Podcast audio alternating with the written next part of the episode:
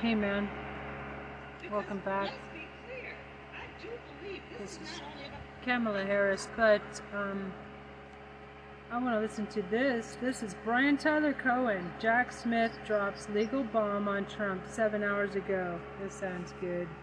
What if I told you there's a secret hack to get all your favorite TV Yeah, channels for free Thanks legally? for 208k, This- man. We're watching the legal breakdown. So, Glenn, on the heels of right. Trump receiving a target letter in the DOJ's long-awaited January 6 case, we've now got some reporting as to what the criminal statutes are listed in the indictment, and uh, there were some surprises in there. Can you discuss what they were? So Wire the fraud. letter Wait, Jack hold on. Smith delivered. I'm gonna guess. Okay, lots of wire fraud, election frauds, um, uh, threatening, threatening the Georgia Secretary of State. Hello. And uh, Raffensperger. Huh? Um, like turning around my um, speaker. Hello, yes, I'm trying to guess. Oh man. Hello, hello, hello, hello. Shit. Volume. Hello. Hello, hello, hello. No, fuck. What's wrong? Hello, hello. Hello, hello. Hello, hello. Shit. Hello, what's wrong with my what's wrong with my what's wrong with my microphone, man? Hello. Hello. Hello. Hello. Hello. Hello. Hello. Hello. Shit. Hello. Oh, fuck.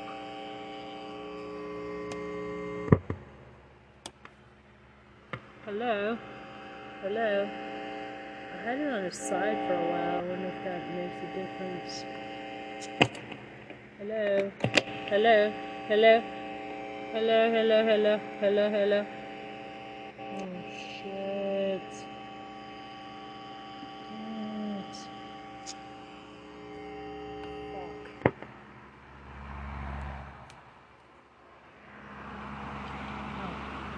Well, just to just plug it into the other one.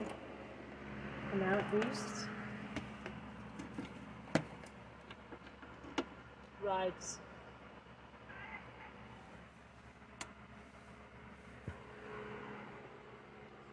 Good evening, good evening, and welcome, welcome. Oh, fuck. Oh, maybe the microphone. Hello? Shit. to Donald Trump telling him that he is, in fact, a target of the grand jury's Hello? criminal investigation into Hello? all things January 6th. Jack Smith included three crimes. Now, you should think of these crimes as almost chapters or general topic headings Hello? because Jack Smith ultimately will not be Hello? bound by what he put in the target letter. In other words, you're not going to see an indictment that has only three crimes charged. This is designed to put the target of the investigation on general notice of the kind of crimes he may be liable for. So the three crimes that Jack Smith included are one, conspiracy to commit offenses against or defraud the yeah, United defraud, States. Frauds, yes. Two, fraud. uh, witness tampering. We'll get back to that one in a minute.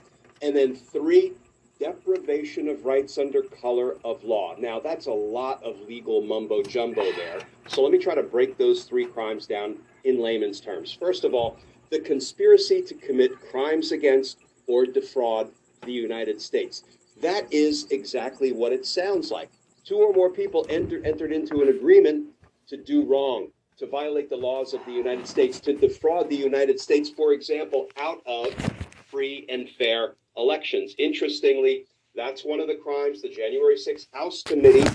Uh, interestingly, that's one of the crimes the January 6th House Select Committee referred to the Department of Justice for investigation and possible prosecution of Donald Trump. That is also one of the crimes that a federal judge out in California, David Carter, found by a preponderance of the evidence, more likely than not, that Donald Trump and one of his nefarious lawyers, John Eastman, committed. So that one was not at all a surprise. Let's move on to the second one witness tampering.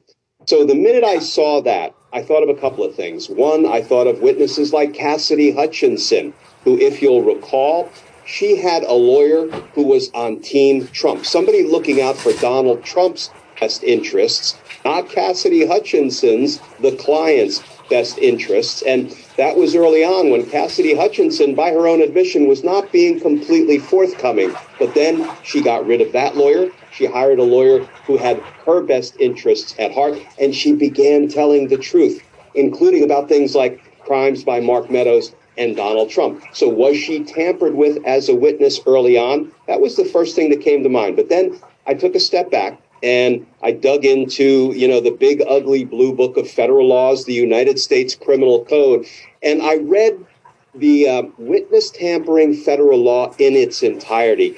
And here's what people should know.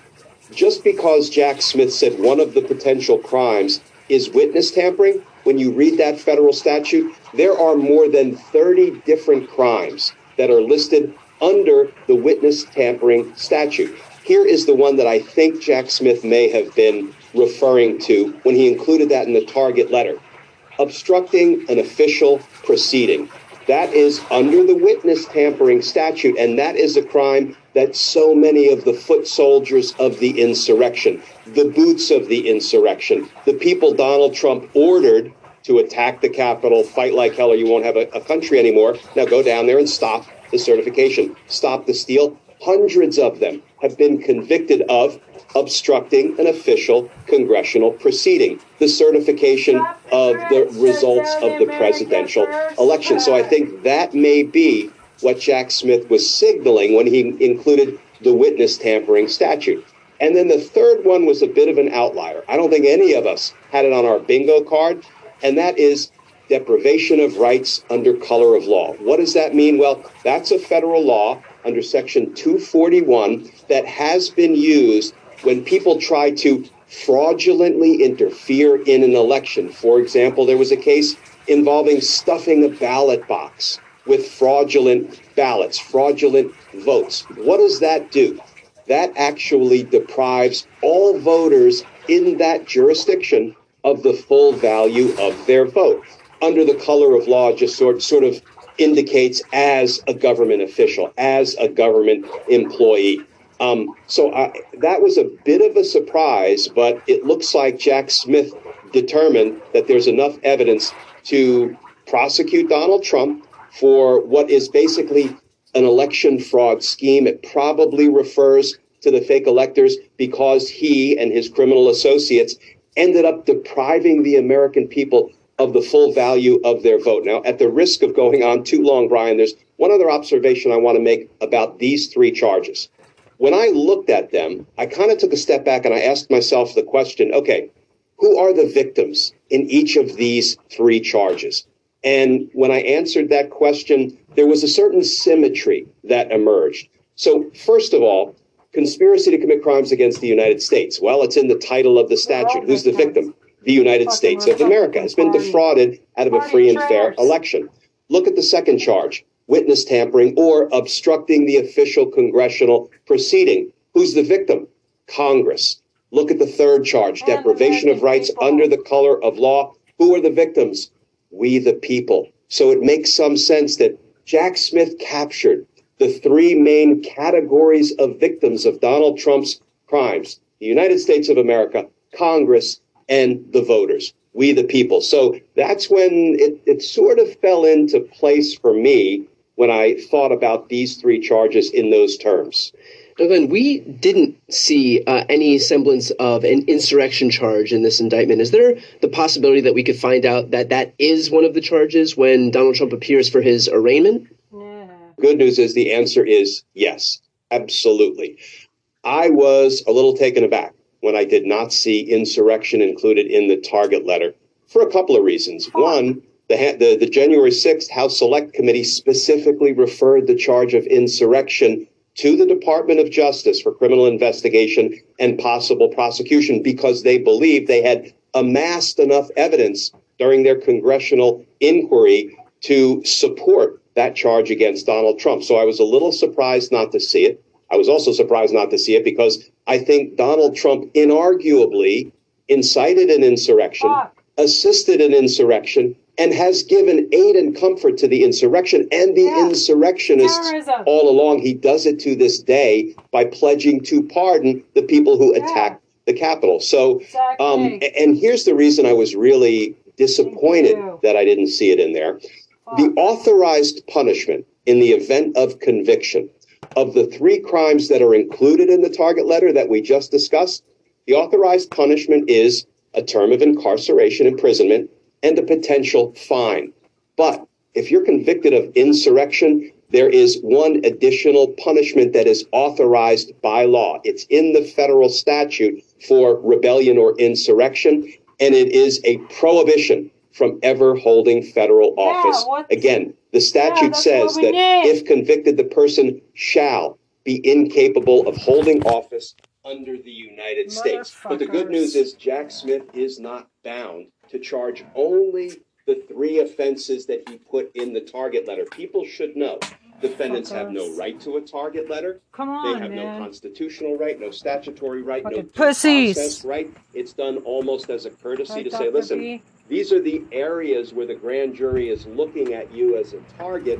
And if you'd like to come to the grand jury and testify and explain yourself, try to convince the grand jury that no, no, no, I did nothing wrong. This is all a big misunderstanding. Hello? Of course, Hello? Donald Hello? Trump has turned down Jack Smith's offer to appear before the grand jury. But the point is, Jack Smith is not bound by those three laws that he included in the target letter, so an insurrection charge could absolutely still be coming.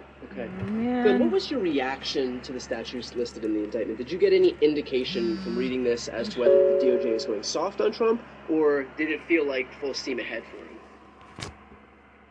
Phone charging slowly? This is the fastest phone charger on the market. There's a 90% chance your phone is already infected with this. There's a new groundbreaking discovery that's From reading this as to whether the DOJ is going soft on Trump, or did it feel like full steam ahead for him? Yeah, great question. Well, well, first of all, because I expect an indictment that includes far more than just those three crimes Right. in charges that Jack Smith uh, asks the grand jury to vote out. But I don't think it suggests that Jack Smith and his team are going hard or going easy. I, I view this as Jack Smith and his team determining that the evidence they have acquired, they've amassed, they've obtained over the course of a really aggressive, rigorous, thorough grand jury investigation supports crimes that fall into these three categories. So I don't think it's soft. I don't think it's hard. I think it's precisely what he believes Continue to run.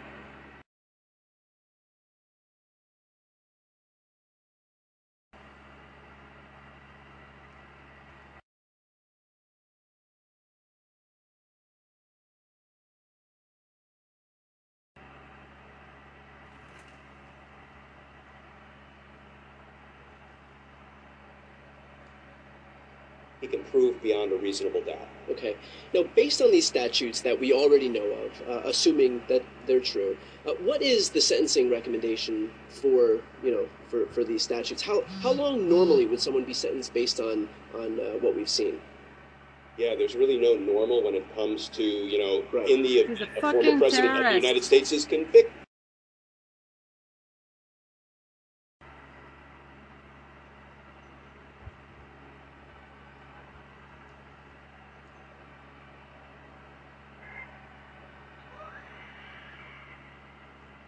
Trista for prez. Trump for prison. on these counts or similar counts, how might how long might he spend in prison? But if we look at the statutory penalties, I think they're instructive. So a conspiracy, pretty much any conspiracy, including a conspiracy to commit offenses against or defraud the United States, carries a five-year penalty, whereas obstructing an official proceeding, right, trying to stop the certification of Joe Biden's win, carries up to 20 years in prison.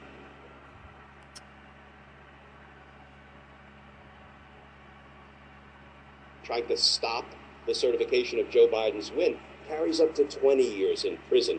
So I think the takeaway, Brian, is that regardless of you know how many offenses of conviction Donald Trump Yeah, ends up with on his Trump criminal judge? resume, he's going to be sentenced to something that is a de facto life term given his age, and assuming a judge actually sentences him to prison, to incarceration, rather than something like home confinement. Okay.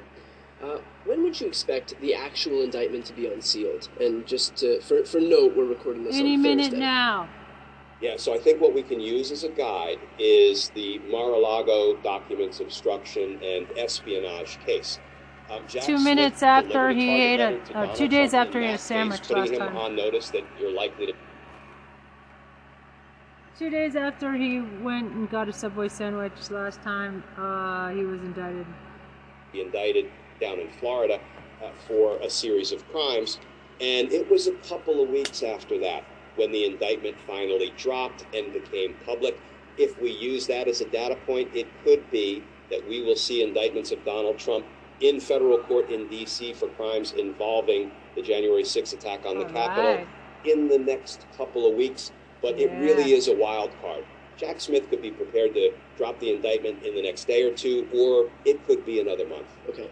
And finally, when do you anticipate that this case would go to trial relative to the other cases that Trump's been indicted for?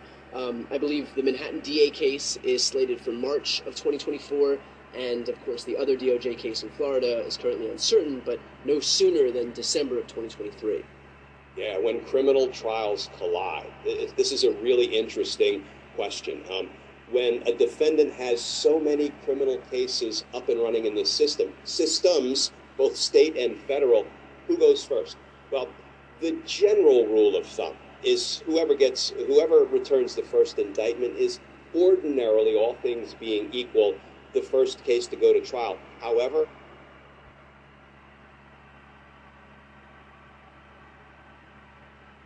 Uh, ordinarily, all things being what the hell? ordinarily, all things being equal, the first case to go to trial. However, I don't necessarily believe that to be the case for a couple of reasons. Let's start with the federal case. The documents trial down in Florida has a lot of built in road because of the classified documents and what's called the CIPA, the Classified Information Protection Act requirements that can really um, take longer than usual to, to get a case to trial. The security clearances that are necessary for Donald Trump's lawyers. So even though that case was the first federally indicted case, it could very well be that an insurrection related case in Washington, D.C. goes to trial before the federal case. You mentioned the New York case. Here is the other dynamic at play. Ordinarily, the feds are the biggest, baddest guy on the block. And when there is a decision as to whether a federal trial should go first or a loosely related uh, state trial should go first, there is almost always consensus. I don't want to speak for the state DAs here, but there is almost always consensus that we're going to let the feds go first, and the states are happy to take a back seat to the feds. Why? Because the feds have about a 98% conviction rate, and I don't think there's a single state in the country that even comes close uh, to that conviction rate. So, you know, the feds have the big hammer, and if Donald Trump is held accountable in a federal trial, it may very well be that some of his state trials go away, either by the state DAs offering a sweetheart guilty plea deal with no time, because if he's already serving What? time in, in the feds, With then no the states time? don't need to pursue a, a sentence of incarceration. Or the, the DAs might just dismiss the case outright because you can only get one pound of flesh from a defendant. Quick question on that. Uh, knowing that any subsequent Republican president may very well pardon a convicted Donald Trump, wouldn't the states, in this case, uh, Fulton County, Georgia, wouldn't the states have kind of a, a proclivity to, How to about- not just give Trump a, a, a sweetheart deal with no promise of incarceration? Because isn't that kind of the failsafe if he's ultimately pardoned by some subsequent Republican president? Yeah, it is the fail-safe. The other fail-safe is electing a president, whether a Democrat or a Republican, who cares about the rule of law and opts not to pardon a criminal former president. Um, but yes, the, the presidential pardon power does not extend to the state. So in the event Georgia wins a conviction, or in the event uh, New York State wins a conviction, then those cases would be pardon proof, as at least from the, the perspective of a, of a presidential pardon. Sometimes governors have the pardon power. The good news is the governor of Georgia does not have the pardon power. So here is the other thing that might end up happening if he gets convicted federally. The states might negotiate a plea deal that involves a period of incarceration, but it could be served concurrently with his federal term. So, in other words, you know, whatever time he's serving in the feds would also count toward the time he's, he would be serving in the state sentence or the state case. That would be a little bit of a guarantee in the event there was a presidential pardon, because then the state sentence would kick in, Right. and he would literally be delivered from the Federal Bureau of Prisons to the state authorities to complete his sentence in a state facility. Got it. Okay. Well, obviously we'll stay on top of all of this stuff, and we are uh, full blown. Up. We think of these long-awaited January 6th case. We've now been receiving a target letter in the DOJ's long-awaited January 6th case. We've now got some reporting as to what the criminals. We're watching the legal breakdown. So, Glenn, on the heels of Trump receiving a target letter in the DOJ's long-awaited January 6th case, we've now got some reporting as to what the criminal statutes are listed in the indictment, and uh, there were some surprises in there. Can you discuss what they were? So, in the target letter that Jack Smith delivered to Donald Trump, telling him that he is, in fact, a target of the grand jury's criminal investigation into all things January 6th, Jack Smith included three crimes. Now, you should think of these crimes as almost chapters or general topic headings because Jack Smith ultimately will not be bound by what he put in the target letter. In other words, you're not going to see an indictment that has only three crimes charged. This is designed to put the target of the investigation on general notice of the kind of crimes he may be liable for. So the three crimes that Jack Smith included are one, conspiracy to commit offenses against or defraud the United States. Two, uh, witness tampering. We'll get back to that one in a minute. And then three, deprivation of rights under color of law. Now, that's a lot of legal mumbo jumbo there. So let me try to break those three crimes down in layman's terms. First of all, the conspiracy to commit crimes against or defraud the United States. That is exactly what it sounds like. Two or more people enter, entered into an agreement to do wrong, to violate the laws of the United States, to defraud the United States, for example, out of free and fair elections. Interestingly, that's one of the crimes the January 6th House Committee, uh, interestingly, that's one of the crimes the January 6th House Select Committee referred to the Department of Justice for investigation and possible prosecution of Donald Trump. That is also one of the crimes that a federal judge out in California, David Carter, found by a preponderance of the evidence, more likely than not, that Donald Trump and one of his nefarious lawyers, John Eastman, committed. So that one was not at all a surprise. Let's move on to the second one witness tampering. So the minute I saw that, I thought of a couple of things. One, I thought of witnesses like Cassidy Hutchinson, who, if you'll recall, she had a lawyer who was on Team Trump, somebody looking out for Donald Trump's best interests, not Cassidy Hutchinson's, the client's best interests. And that was early on when Cassidy Hutchinson, by her own admission, was not being completely forthcoming. But then she got rid of that lawyer. She hired a lawyer who had her best interest at heart, and she began telling the truth, including about things like crimes by Mark Meadows and Donald Trump. So was she tampered with as a witness early on? That was the first thing that came to mind. But then I took a step back and I dug into, you know, the big ugly blue book of federal laws, the United States Criminal Code, and I read the uh, witness tampering federal law in its entirety. And here's what people should know.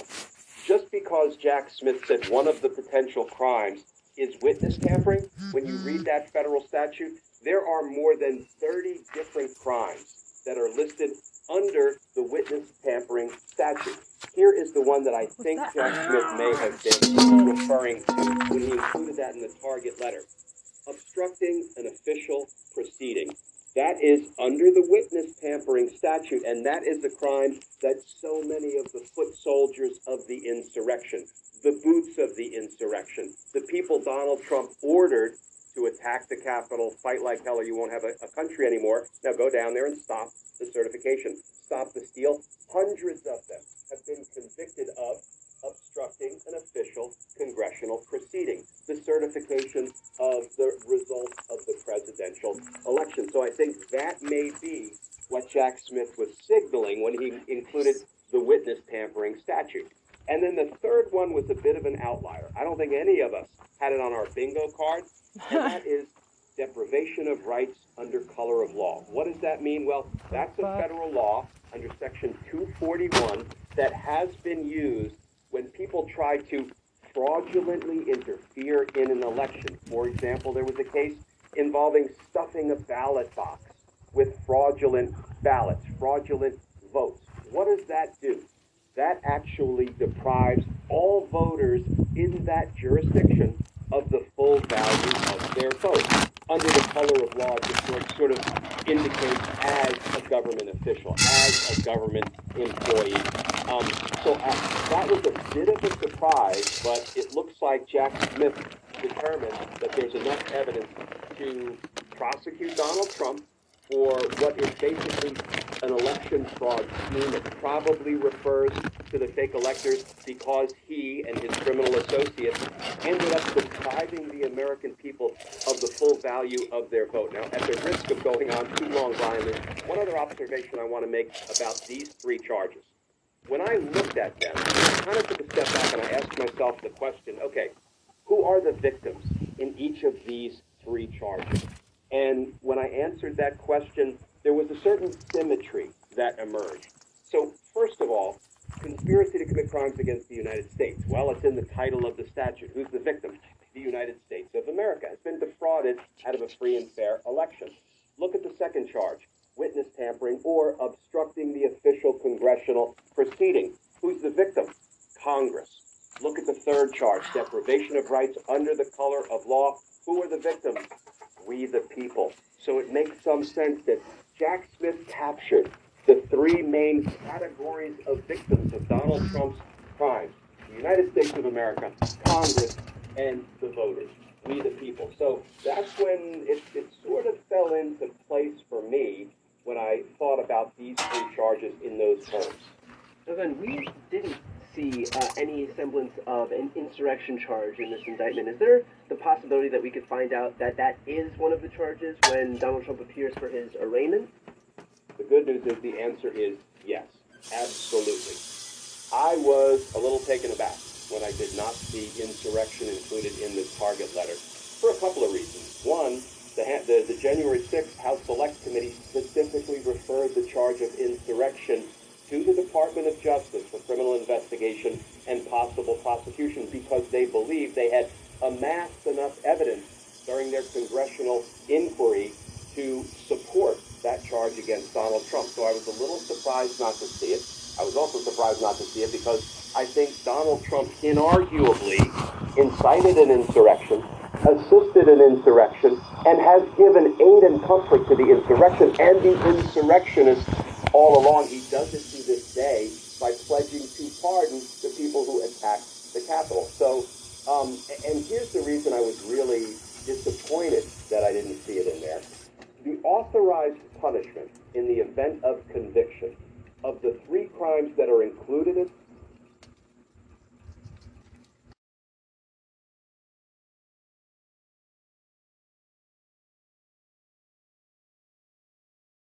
There were no insurrection charges.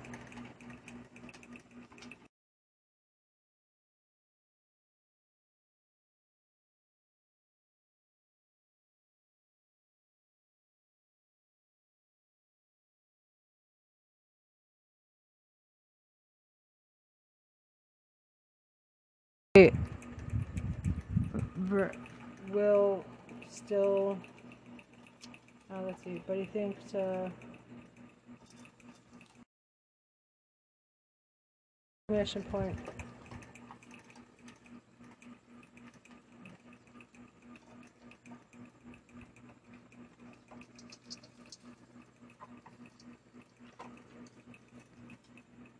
Coming.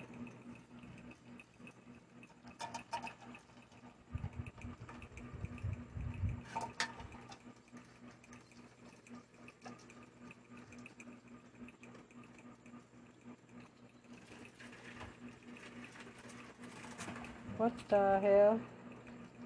The target letter that we just discussed, the authorized punishment is a term of incarceration, imprisonment, and a potential fine.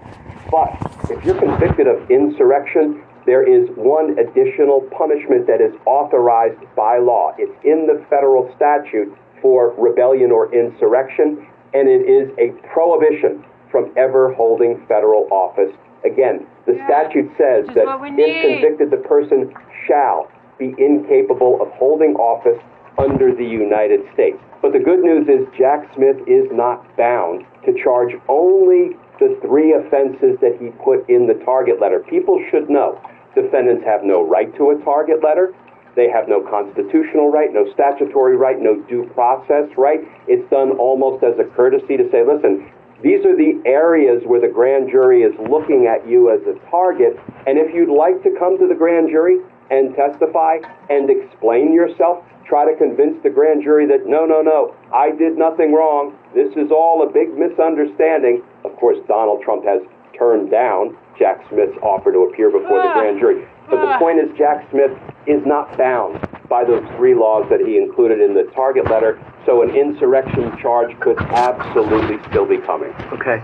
Glenn, what was your reaction to the statutes listed in the indictment? Did you get any indication from reading this as to whether the DOJ is going soft on Trump, or did it feel like full steam ahead for him?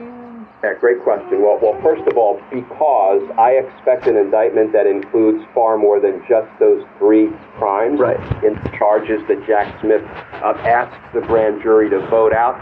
But I don't think it suggests that Jack Smith and his team are going hard or going easy. I, I view this as Jack Smith and his team determining that the evidence they have acquired, they've amassed, they've obtained over the course of a really aggressive, rigorous, thorough grand jury investigation supports crimes that fall into these three categories. So I don't think it's soft. I don't think it's hard. I think it's precisely what he believes he can prove beyond a reasonable doubt. Okay. Now, based on these statutes that we already know of, uh, assuming that they're true, uh, what is the sentencing recommendation for you know for, for these statutes? How how long normally would someone be sentenced based on on uh, what we've seen?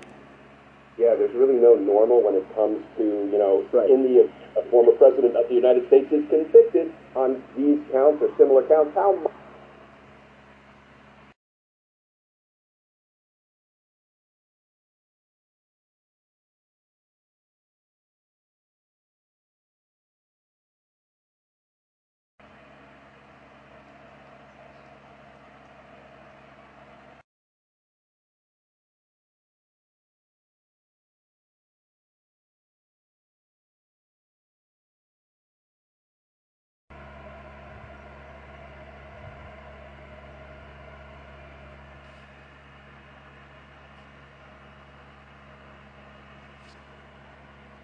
Breaking.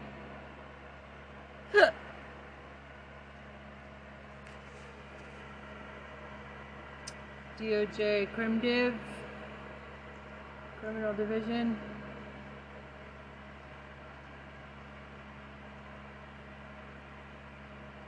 Whoops. DOJ Crim Div. New York Times. Uh, Melber. Hang on, me.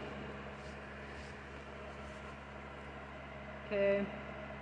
Convicted on these counts or similar counts. How much? Okay, we're back. We're listening to Glenn Kirschner on Brian Tyler Cohen. crimes against the United States? Well, it's in the title of the statute. So the big ugly blue book of federal laws, the United States Criminal Code. And I read the uh, witness tampering federal law in its entirety. And here's what people should know. Just because Jack Smith said one of the potential crimes is witness tampering, when you read that federal statute, there are more than 30 different crimes that are listed under the witness tampering statute. here is the one that I think Jack Smith may have been referring to when he included that in the target letter. Obstructing an official proceeding. That is under the witness tampering statute, and that is a crime that so many of the foot soldiers of the insurrection, the boots of the insurrection, the people Donald Trump ordered to attack the Capitol, fight like hell or you won't have a, a country anymore. Now go down there and stop the certification, stop the steal. Hundreds of them have been convicted of obstructing an official congressional proceeding, the certification of the results of the presidential election. So I think that may be what Jack Smith was signaling when he included the witness tampering statute. And then the third one was a bit of an outlier. I don't think any of us had it on our bingo card, and that is deprivation of rights under color of law. What does that mean? Well, that's a federal law under Section 241 that has been used when people try to fraudulently interfere in an election. For example, there was a case involving stuffing a ballot box with fraudulent ballots, fraudulent votes. What does that do? That actually deprives all voters in that jurisdiction of the full value of their vote. Under the color of law, just sort, sort of indicates as a government official, as a government employee.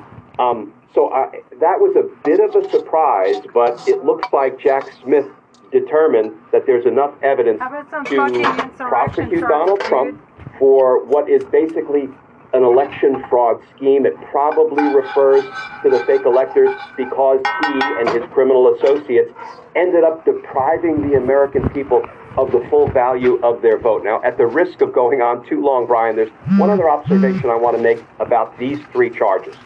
When I looked at them, I kind of took a step back and I asked myself the question okay, who are the victims in each of these three charges? And when I answered that question, there was a certain symmetry that emerged.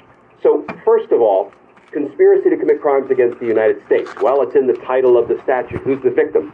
The United States of America has been defrauded out of a free and fair election. Look at the second charge witness tampering or obstructing the official congressional proceeding. Who's the victim? Congress. Look at the third charge deprivation of rights under the color of law. Who are the victims? We, the people. So it makes some sense that Jack Smith captured the three main categories of victims of Donald Trump's crimes the United States of America, Congress, and the voters. We, the people. So that's when it, it sort of fell into place for me when I thought about these three charges in those terms.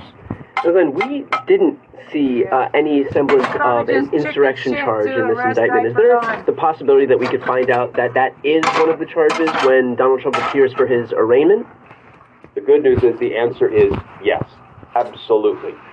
I was a little taken aback when I did not see insurrection included in the target letter for a couple of reasons. One, the, the, the January 6th House Select Committee specifically referred the charge of insurrection to the Department of Justice for criminal investigation and possible prosecution because they believed they had amassed enough evidence during their congressional inquiry to support that charge against Donald Trump. So I was a little surprised not to see it.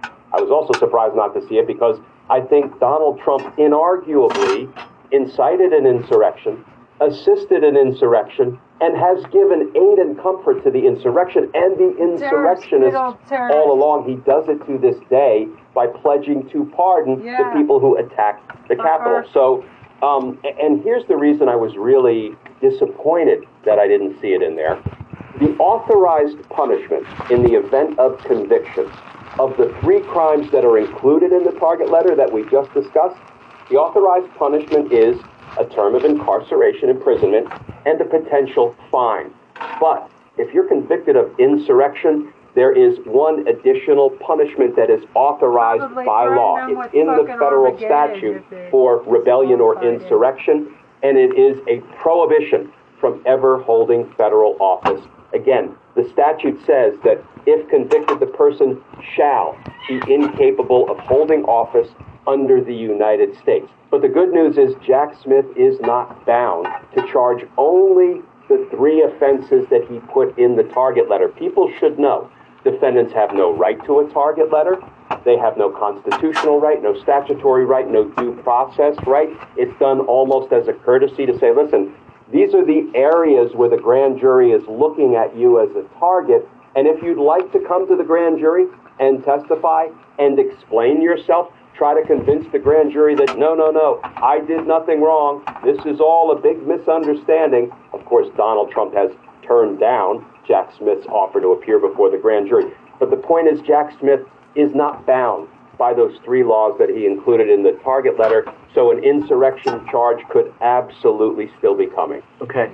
Glenn, what was your reaction to the statutes listed in the indictment? Did you get any indication from reading this as to whether the DOJ is going soft on Trump, or did it feel like full steam ahead for him?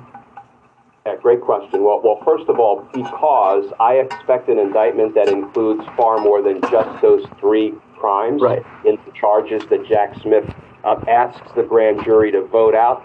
But I don't think it suggests that Jack Smith and his team are going hard or going easy.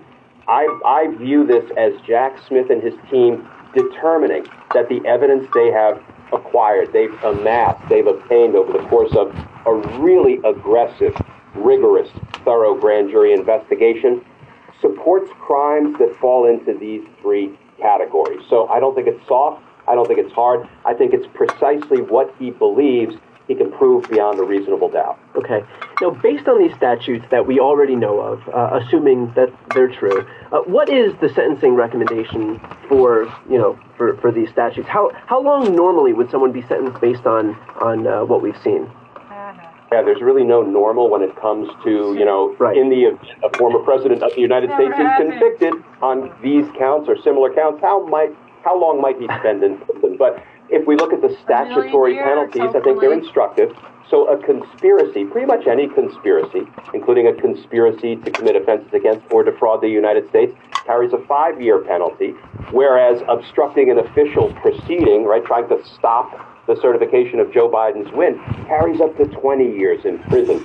So I think the takeaway, Brian, is that regardless of you know how many offenses of conviction Donald Trump ends up with on his criminal resume, he's going to be sentenced to something that is a de facto life term given his age, and assuming a judge actually sentences him to prison, to incarceration, rather than something like home confinement. Okay. Uh, when would you expect the actual indictment to be unsealed? And just to, for, for note, we're recording this on Thursday. Yeah, so I think what we can use as a guide is the Mar-a-Lago documents obstruction and espionage case. Um, Jack Smith delivered a target letter to Donald Trump in that case, putting him on notice that you're likely to be indicted down in Florida uh, for a series of crimes. And it was a couple of weeks after that when the indictment finally dropped and became public. If we use that as a data point, it could be that we will see indictments of Donald Trump in federal court in D.C. for crimes involving the January 6th attack on the Capitol in the next couple of weeks, but it really is a wild card. Jack Smith could be prepared to drop the indictment in the next day or two, or it could be another month. Okay.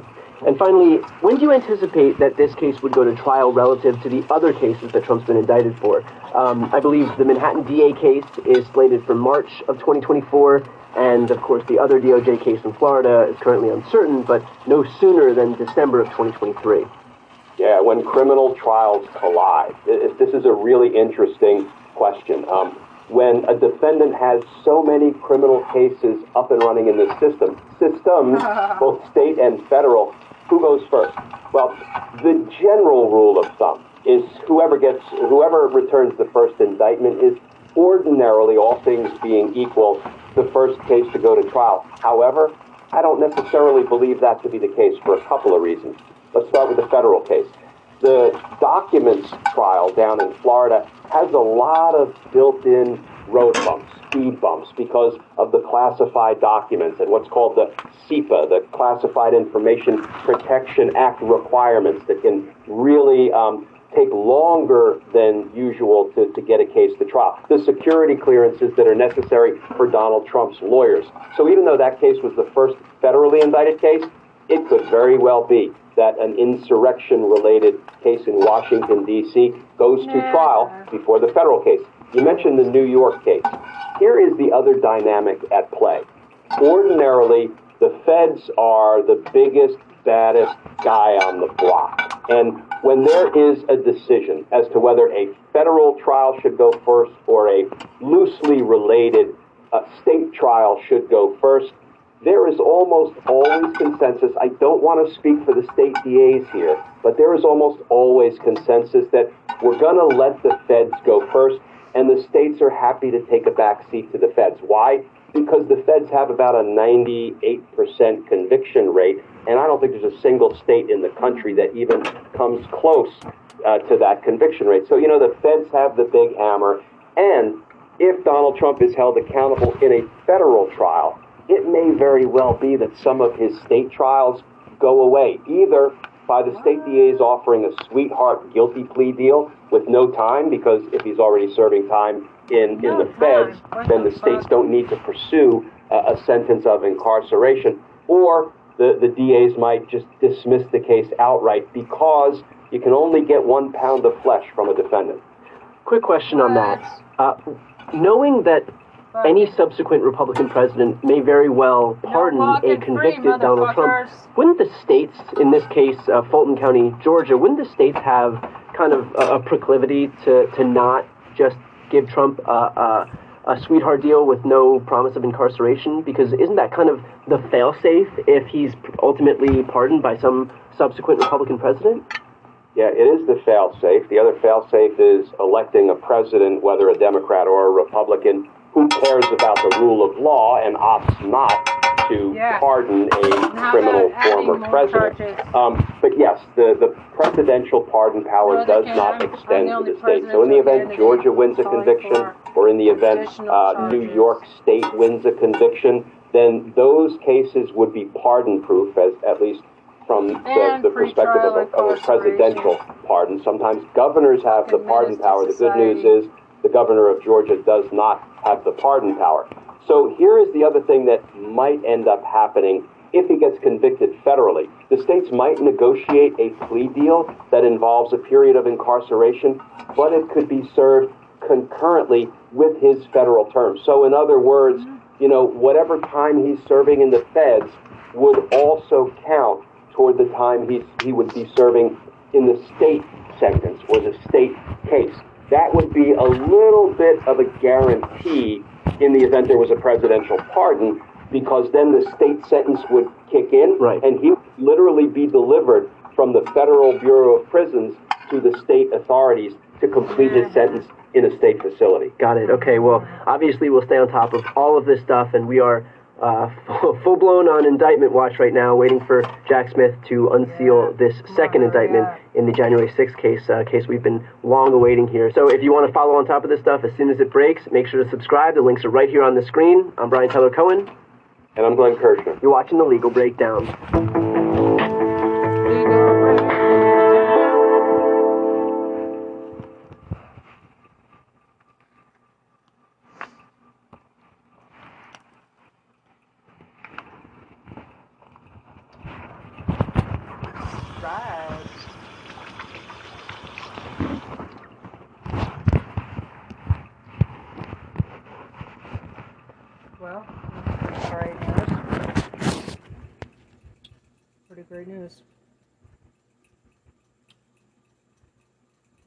See if you're still there. Yes, you are. Hello, darlings.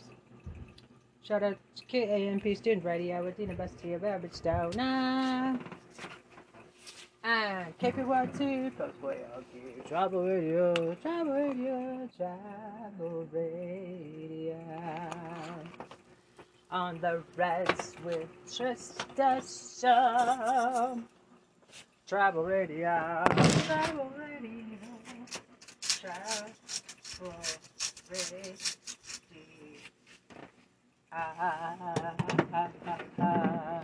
oops, I forgot the. Uh, can't forget the letters. You know, I used of this huge thing of organic letters. Mm.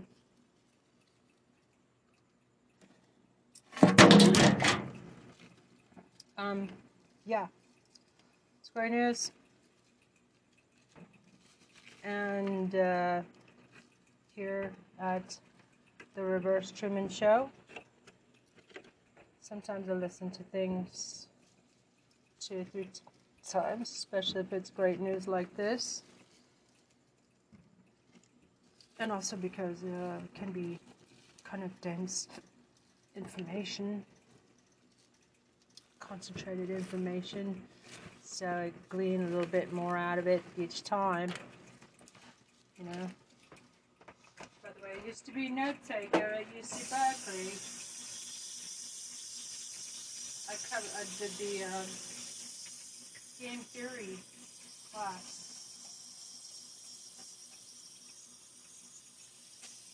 You have to have really good grades to be able to be the note taker.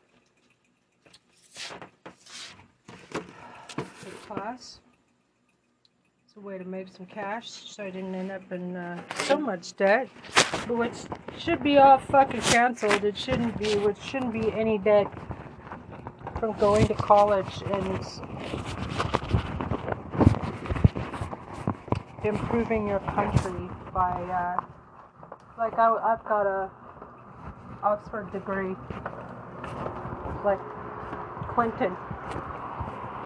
Hillary, I mean, um,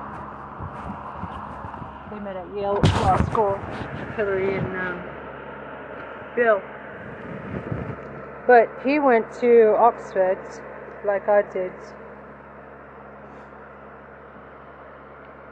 Oh shit. It's kind of unwieldy.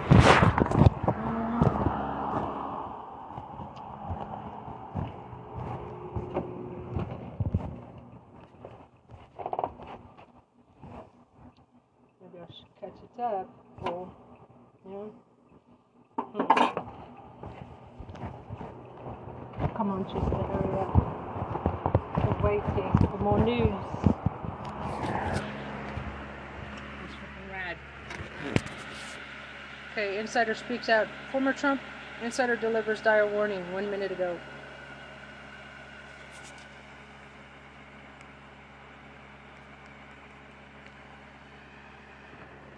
Do you ever feel afraid to do the things you Nope. know you should Don't do, never but you afraid. don't? Hey, it's John Assaraf, founder of NeuroGym, oh, Avoid a it. company dedicated to using the most.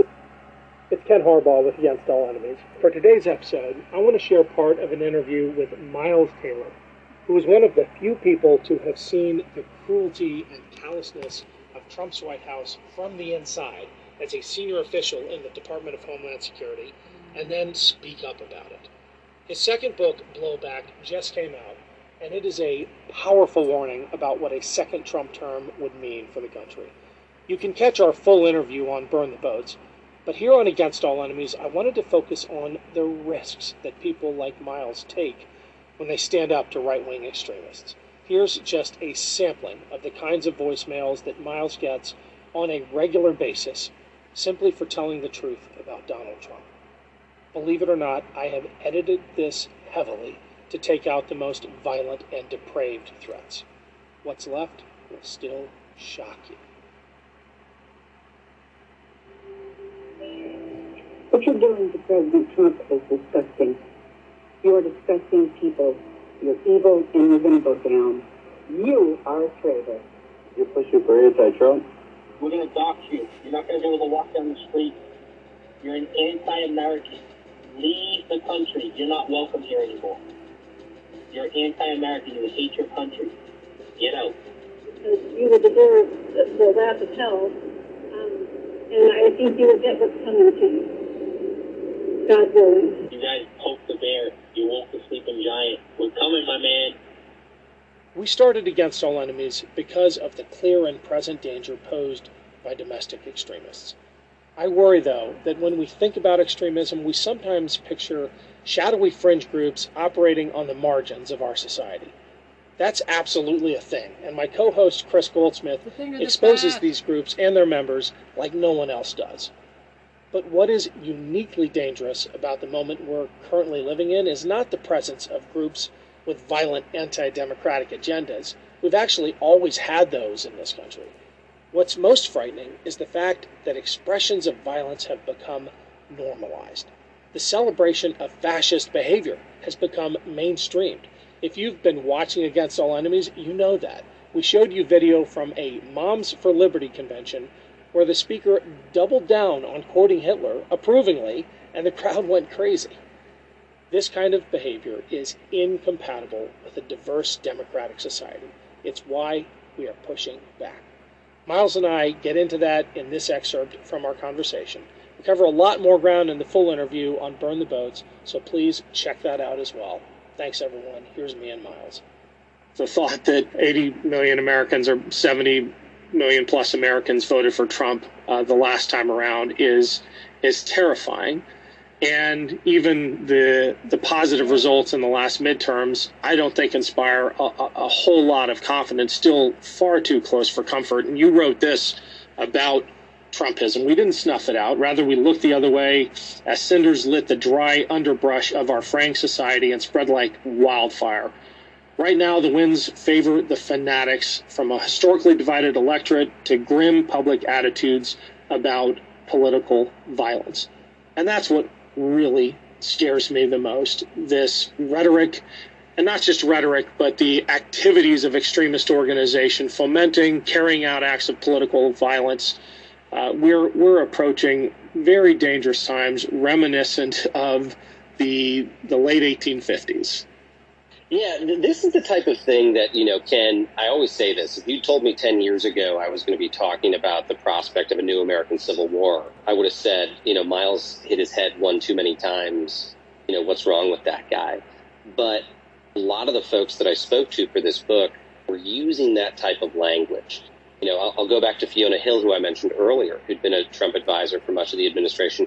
Fiona used a term called soft secession. Her warning was that if Trump or a savvier successor won the White House, you would see the start of soft secession movements in the United States. In other words, red states and blue states increasing, increasingly separating themselves from the legal architecture that undergirds our democracy. Uh, and, and in her view, when you go and study foreign civil wars and civil strife, that's usually the first indicator you see before something moves into more violent conflict is this period of soft secession. Her comment was, we're actually in it right now. But there was another Trump official who in these conversations said to me that he predicted uh, if Trump won that there would be at least legal civil war in this country, if not actual violence. And his comment was, you know, it's not going to be battalions, you know, on in open fields. It's going to be a different type of civil war, one that includes low level violence, political assassinations, uh, and, and civil strife in major U.S. cities. And that political assassination piece is the one that really worried me. You see this a lot uh, when you look back at history that moments where a major leader is attacked or, God forbid, killed can spark uh, more widespread violence and light the dry underbrush of dissatisfaction in the political system. And right now, we're seeing the warning signs basically blinking red as much as they've been since 9-11 on that front. So, you know, law enforcement officials told me they're seeing more chatter about threats to public servants than at any point since 9-11. We saw a tenfold increase in threats to elected leaders from the beginning of the Trump administration till the end of the Trump administration. But more fundamentally, Ken, Americans' attitudes towards political violence have surged in a favorable way.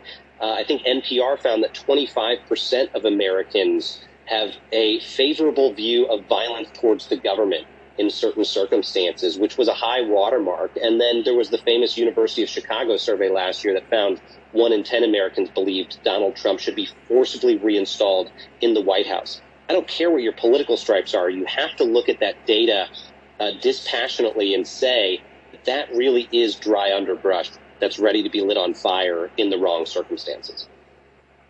You, you, it's your home, and there's no place like Wayfair to make your reach-in closet feel like a walk-in closet. Wow, that's chilling.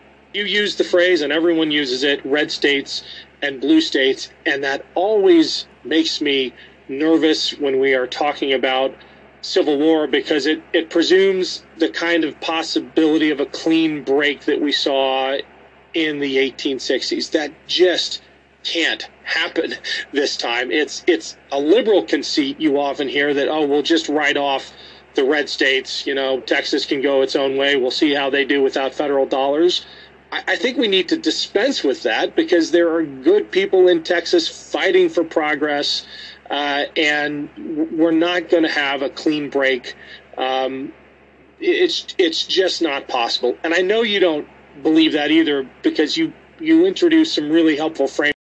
Hi there, welcome back. We're listening to um, former Trump insider delivers dire warning.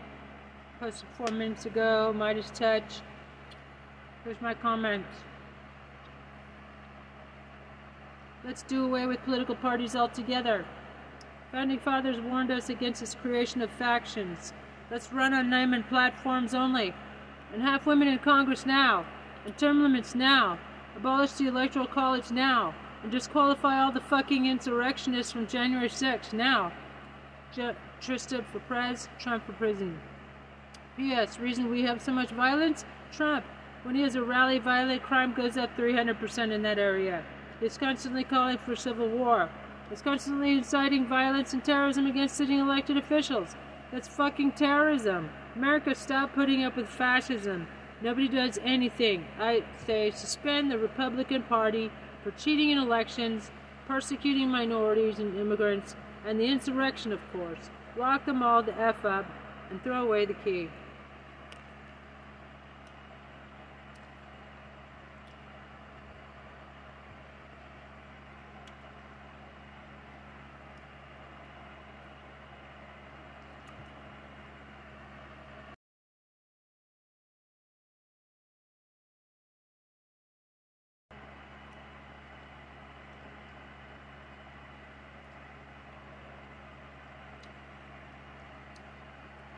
Okay. Midas touch.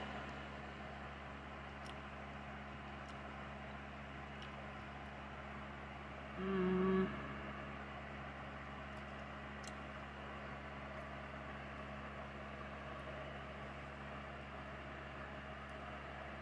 Right. Vice president of a major U.S. investment bank. I Oh shit. What the fuck podcast Senator Alan Franken? Let's see what Al Franken Yeah, I'll has be to honest say. with you, Senator Franken. I, uh, I didn't quite finish the book. I, Ten am about 20 Okay. pages shy now. That's okay. But but at the end, is there some uh, practical solution to all the world's problems that can be enacted quickly? It's it's actually Okay, on the li- let's do this. Uh, latest Trump news breaking MSNBC.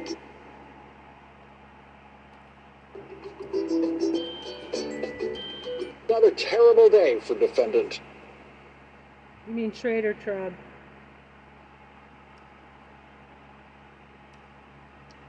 Trump, including the revelation today of the specific charges mentioned in Special Prosecutor Jack Smith's letter to Donald Trump on Sunday, telling him that he is a target in Jack Smith's criminal investigation of events leading up to and on January 6th, attempting to overthrow the presidential election. Donald Trump had a very bad day in two different courts in New York City today in refusing Donald Trump's request for a new trial in the civil case uh, with E. Jean Carroll. The judge said, Mr. Trump raped her. Those are the judge's exact words in clarifying what the evidence in the case act raped her. Day in two different courts in New York. Had a very bad day for the presidential election. Donald Trump had a very bad day in two different courts.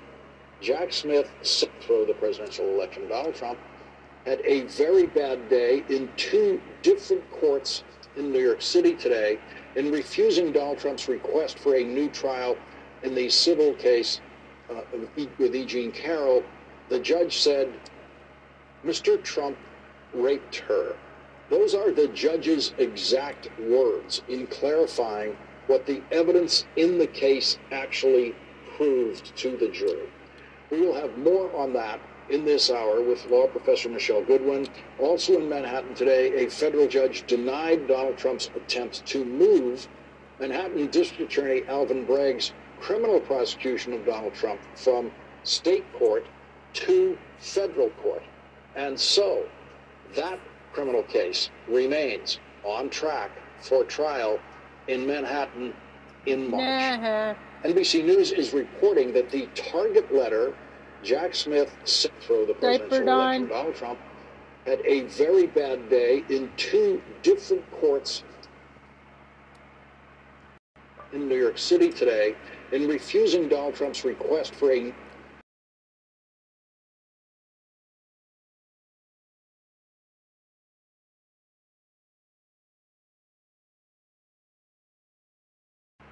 trial in the civil case uh, with E. Jean Carroll, the judge said Mr. Trump case actually proved to the jury. We will have more on that in this hour with law professor Michelle Good. Trader Trump had a shitty day in court.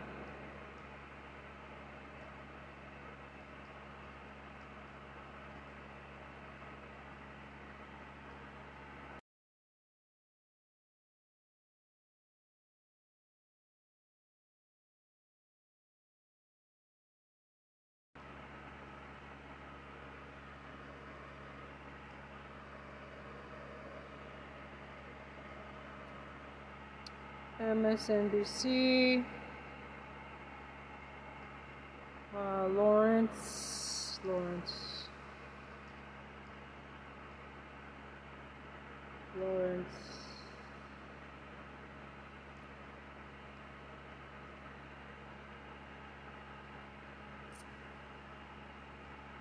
O'Donnell.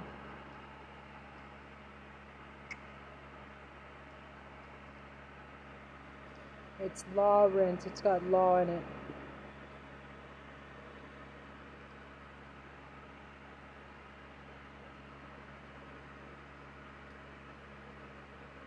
We will have more on that in this hour with law professor Michelle Goodwin. Also in Manhattan today, a federal judge denied Donald Trump's attempt to move Manhattan District Attorney Alvin Bragg's criminal prosecution of Donald Trump from state court to federal court. And so that criminal case remains on track for trial in Manhattan in March. NBC News is reporting that the target letter Jack Smith sent to Donald Trump refers to three specific potential charges. The New York Times is building on that reporting tonight, adding more specificity.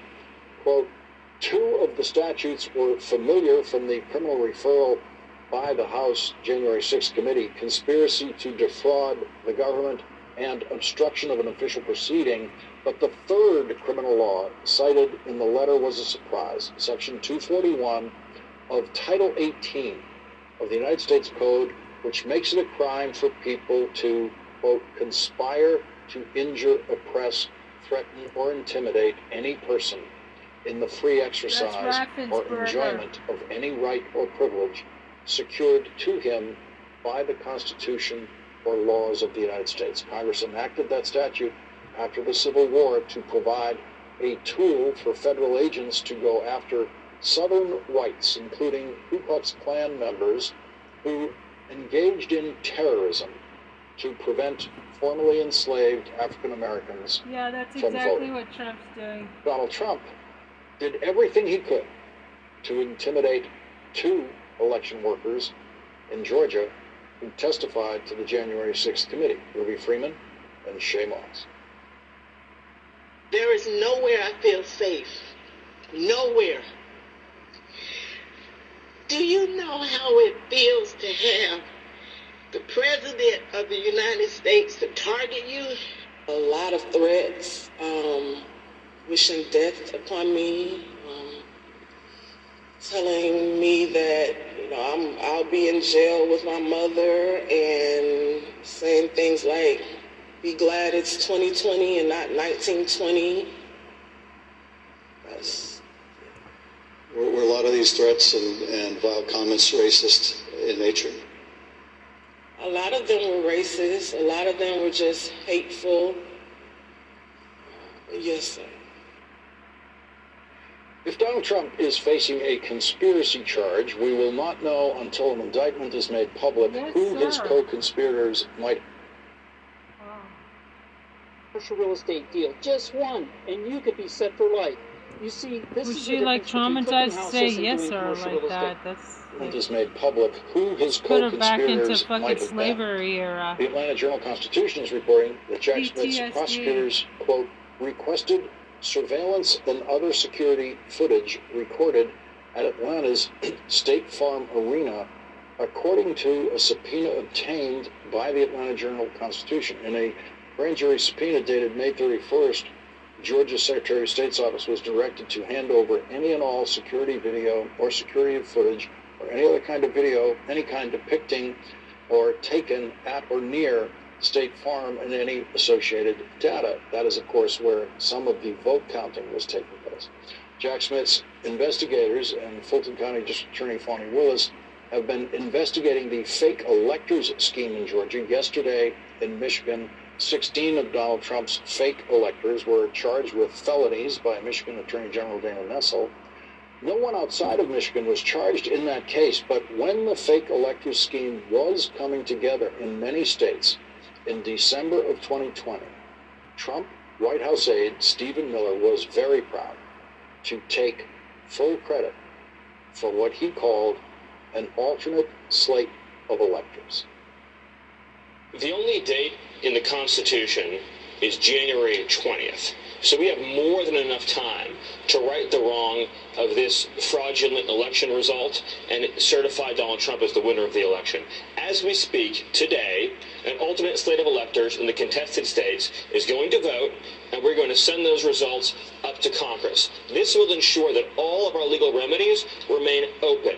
That means that if we win these cases in the courts, that we can direct that the ultimate slate of electors be certified. The state legislatures in Georgia, Wisconsin, Pennsylvania can do the same. And likewise, Congress has that opportunity as well to do the right thing.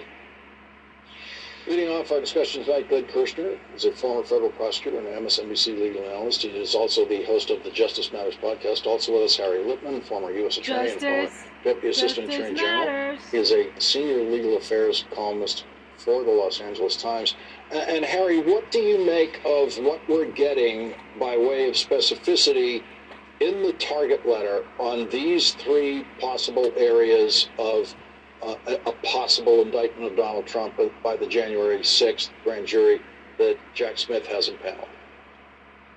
So first, I'm ready to call it an indictment, a certain indictment. Target letters are, what, as night follows day, are followed by uh, indictments. Second, in terms of the charges, two of them are quite well vetted and what we expected. So the defrauding of the United States almost certainly refers to the false electors scheme and the attempt to, as you were just mentioning in, in Michigan, to impose an alternate, that is to say, a phony baloney set of false uh, electors. And the obstruction almost certainly refers to trying to get uh, Pence to delay uh, otherwise move things to the state legislatures. Those things we expected. Now, we might have expected some kind of insurrection charge involving the actual melee on the ground. It looks as if we're not going to get that, and there were many reasons that it's got legal challenges. And we are going to get this 241 count very, very interesting. Lots of speculation now about what it concerns. The short answer is we'll know,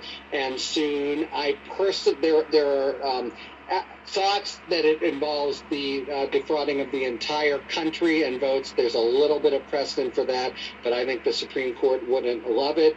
I'm looking at potentially the uh, deprivation of rights of members of Congress to do their work, but we will see soon enough. So, two very clear charges, and the third, we will just have to wait and see how it connects to the events on the ground of January 6th.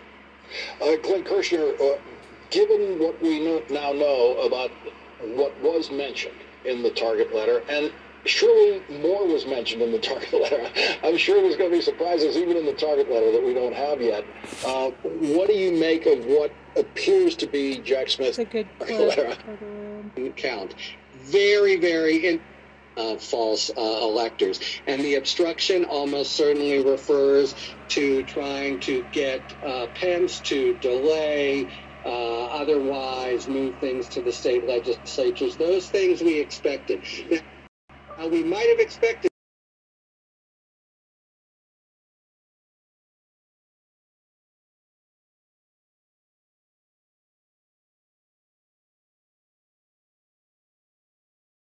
Jack Smith. some kind of insurrection charge involving the actual melee on the ground. It looks as if we're not going to get that, and there were many reasons that it's got legal challenges. And we are going to get this 241 count. Very, very interesting. Lots of spe- Jack Smith's approach to this case. Yeah, you know, I think.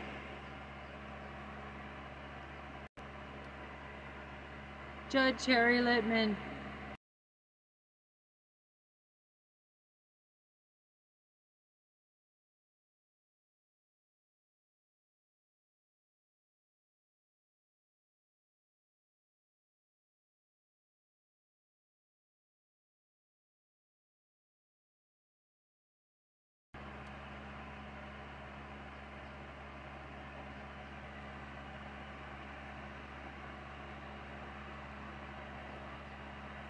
Let's see, Florida, Florida.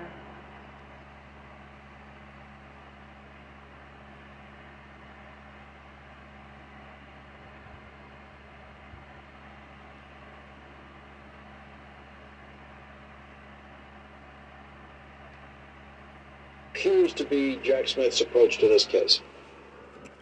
Yeah, you know, I think these were three interesting charges. I don't think any of us had all three of these on our bingo card. Certainly not to the exclusion of the insurrection charge, which I'd love to talk about in a minute. But what I did was I tried to kind of pull back and look at these three charges and ask this question. Who are the victims in these three charges?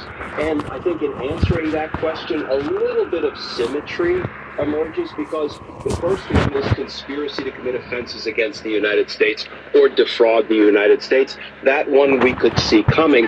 Who's the victim? Well, this is going to sound like an oversimplification, but let's go with the plain language of the, the statute. The United States is the victim. Then let's move to what is labeled as witness tampering. But when you look at the U.S. Code, I've got my big, ugly blue book of federal laws here. I never leave home without it, the United States Code. You look under the witness tampering statute, and there are more than 30 crimes. One of them is obstructing an official proceeding. That is the obstruction of the certification of Joe Biden's win. Who's the victim? Congress. And then when you look at the deprivation of rights, who's the victim? We the people, the voters. So I think a picture emerges that you've got the United States as the victim, you've got Congress as the victim, and you've got we the people as the victim. That makes some sense. What doesn't make a lot of sense is the absence of the insurrection charge in the target letter. I don't think that means we will never see an insurrection charge in an indictment. But the reason that caused me to shudder a little bit, Lawrence, is because the authorized punishment, the authorized sentence for the three crimes that are listed in the target letter include imprisonment and fine. However, for insurrection, there's an added penalty, and that is that the person convicted of insurrection shall be incapable of holding office under the United States, a prohibition against future federal service. So that is one that I am hoping still makes an appearance somewhere along the way. Harry, what about uh, Shay Moss and her mother Ruby Freeman as victims somewhere in what could be the charging umbrella that this indictment represents? Look, they certainly were, and I, I agree. I think Glenn has a, a very uh, trenchant way of looking at it. Who are the victims? There are countless ones in a way, but to zero in on those two, especially because it's so Georgia specific, I'll just say again, we might have expected insurrection. It didn't come, and there are. We can talk about it more if, if you if you like. There are legal challenges there, but I think the missing piece that is what that would have been the actual melee on the ground and the people charging the Capitol. It's that that, that I think the 20, what would have been insurrection instead will be under 241. Uh, so yes, you could certainly have a case, but I think it's a little too small beer for Jack Smith to do, and we'll look for Fani Willis, who, by the way, is coming out of the box in a couple weeks with a behemoth case, I think, to really redress those violations.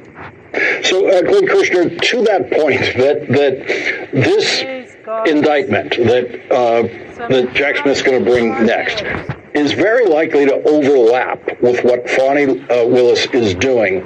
What what happens? Uh, does does if you're Fani Willis and you're watching this unfold, uh, and you know Jack Smith uh, has been investigating in Georgia, uh, what are you thinking if you're the district attorney of Fulton County? Yeah, you know, this is unusual to have so many jurisdictions, both state and federal, involved in prosecuting the same target. Um, so there is no rule that says, for example, first in, first out. First indictment means first trial. So I don't necessarily believe that we're going to see the first federal trial down in Florida, the documents obstruction and espionage case. We might, but we might not.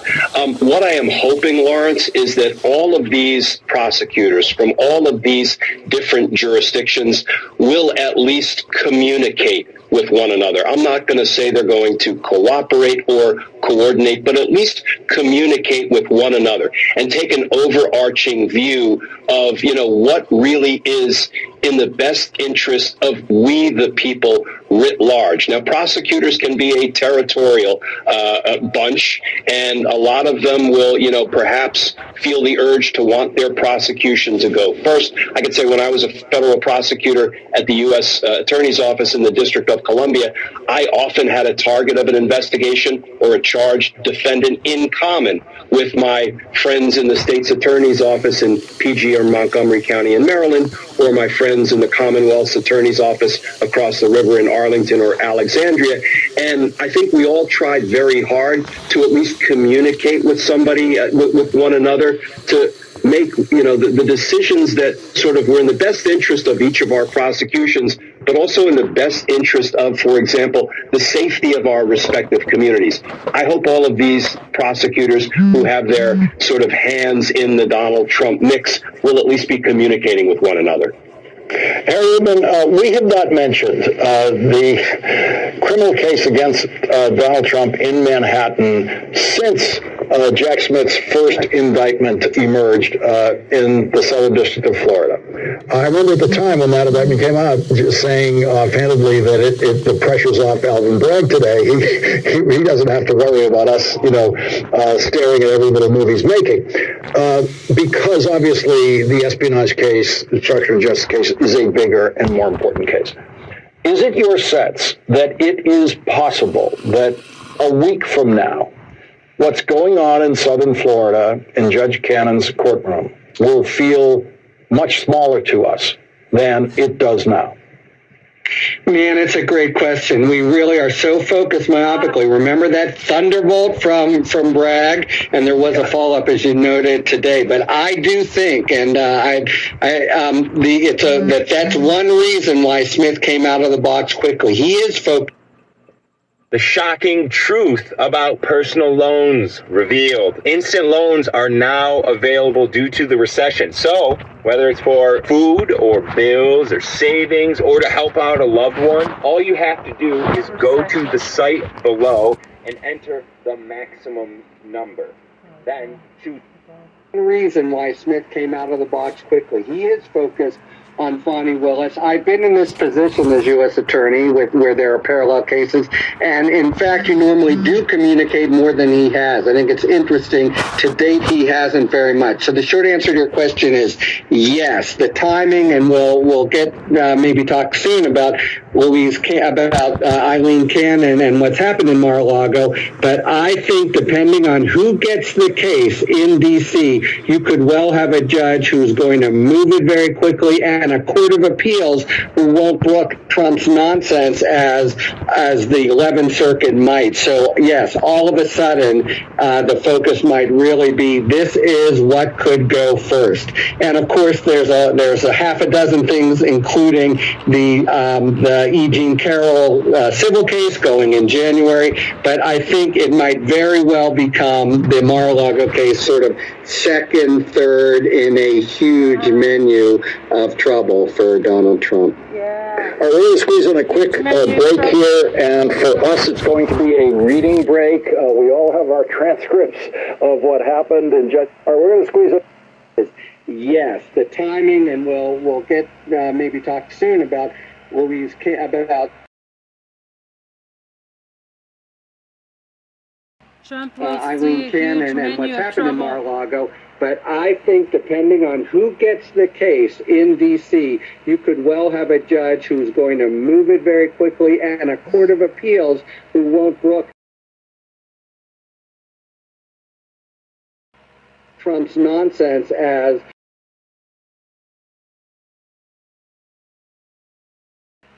as the 11th Circuit might. So yes, all of a sudden, uh, the focus might really be this is what could go first.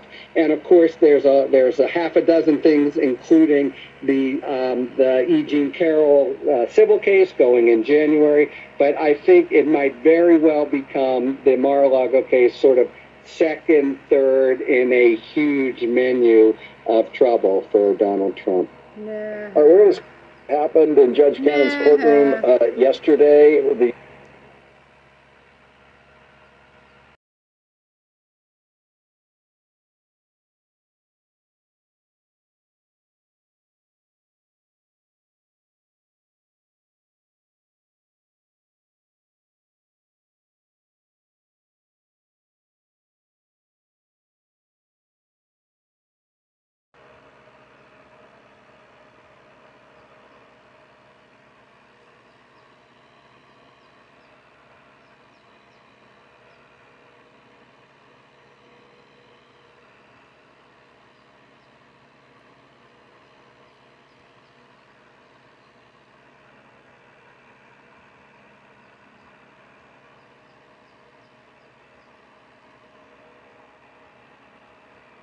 Working.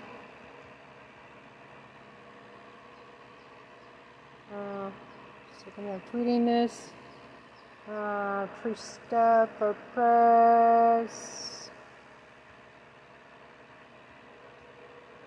Press. Trump for prison.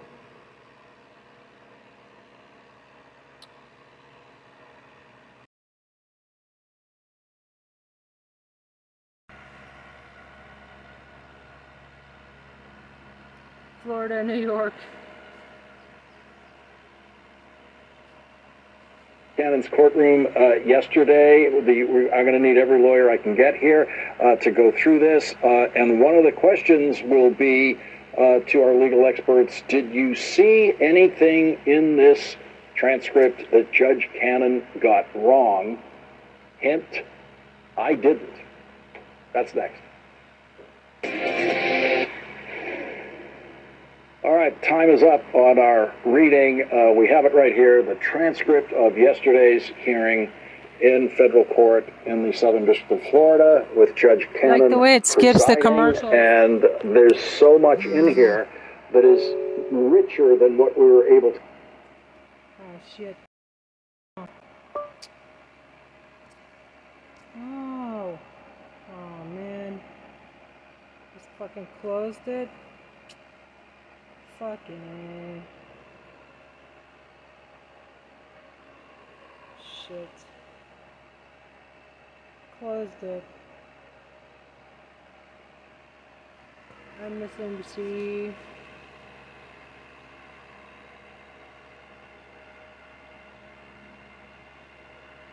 Anger grows over hmm, Japan versus Zambia.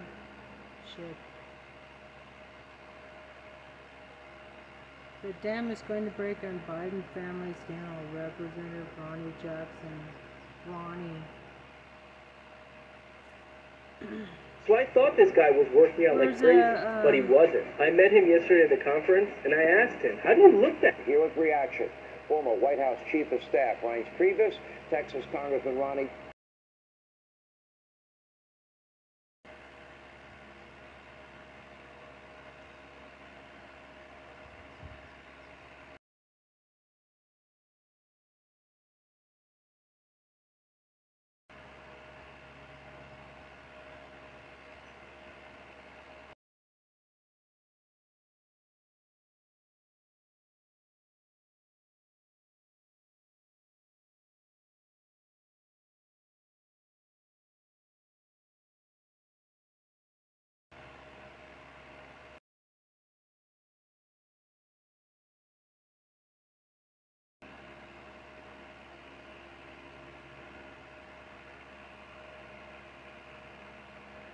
Okay, Trista for Prez. Trump for prison. Said, where's the evidence this is just yet another Republican hoax? We have no fucking evidence. In fact, Ronny Jackson and the rest of the Republicans are a party of traitors. I call for the suspension of the Republican Party. Jackson, welcome both of you. Congressman, I'll begin with you tonight. Uh, this has been a bombshell week. When I say, uh, quoting John Dean, a cancer is surrounding, a malignant one around the, the presidency of Joe Biden, Hey, Fox.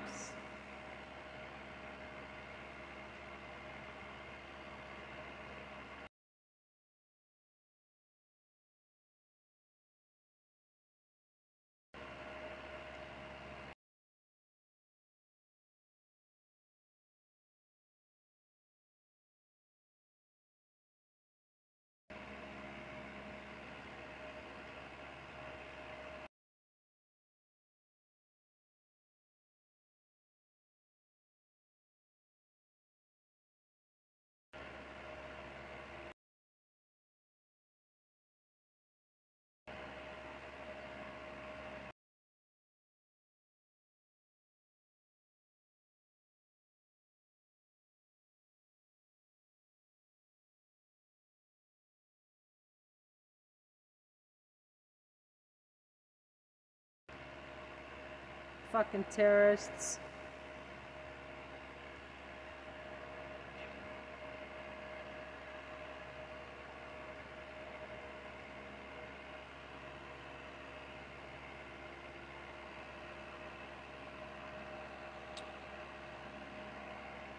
Uh, without evidence, just another Republican hoax and defamation against Joe Biden. Shame on you. When I'm Prez, this is when I'm Prince. When I'm Prez, you'll all be charged as co-conspirators.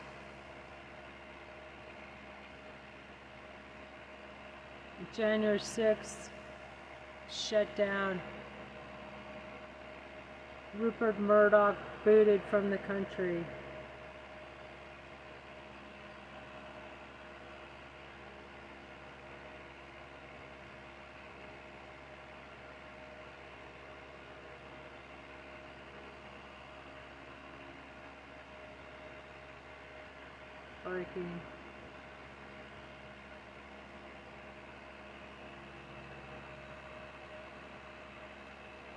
Hey, Fox, where's your fucking evidence?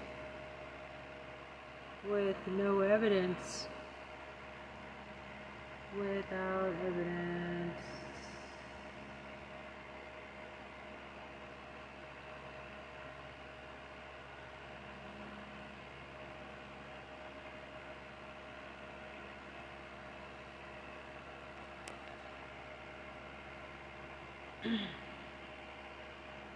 And now I'm posting this on Trista for Prez on Facebook.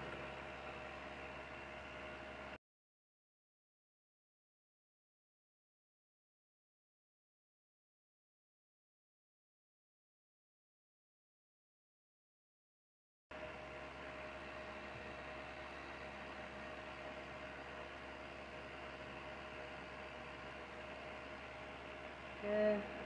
Arizona.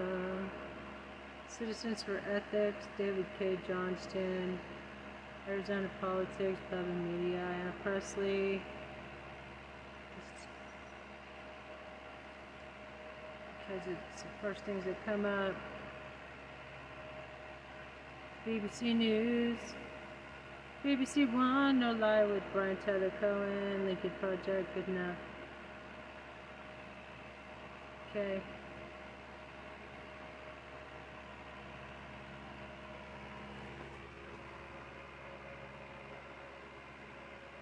Okay, fuck them. Ronnie Johnson. Can suck. Trump's mushroom cock. Mushroom pecker. What the hell?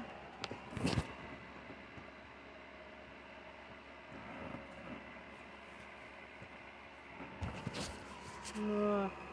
Why is this raised bed garden struggling and this one over here is exploding with peppers and greens? It's Ken Harbaugh with Against All Enemies. For today's episode, I want to share part of an interview with Miles Taylor, who is one of the few people to have seen the cruelty and callousness of Trump's White House from the inside as a senior official in the Department of Homeland Security, and then speak up about it. His second book, Blowback, just came out, and it is a powerful warning about what a second Trump term would mean for the country. You can catch our full interview on Burn the Boats, but here on Against All Enemies, I wanted to focus on the risks that people like Miles take when they stand up to right wing extremists.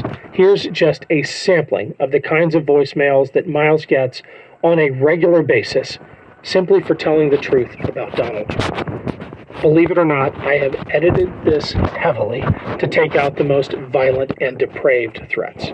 What's left will still shock you. What you're doing to President Trump is disgusting.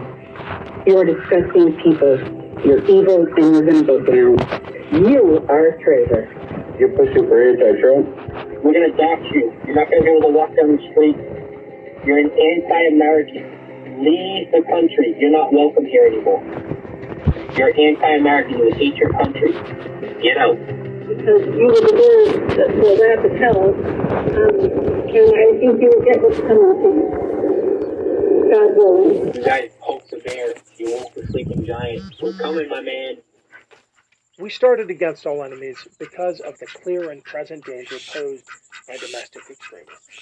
I worry, though, that when we think about extremism, we sometimes picture shadowy fringe groups operating on the margins of our society. That's absolutely a thing, and my co host Chris Goldsmith exposes these groups and their members like no one else does. But what is uniquely dangerous about the moment we're currently living in is not the presence of groups with violent anti democratic agendas. We've actually always had those in this country. What's most frightening is the fact that expressions of violence have become normalized. The celebration of fascist behavior has become mainstreamed. If you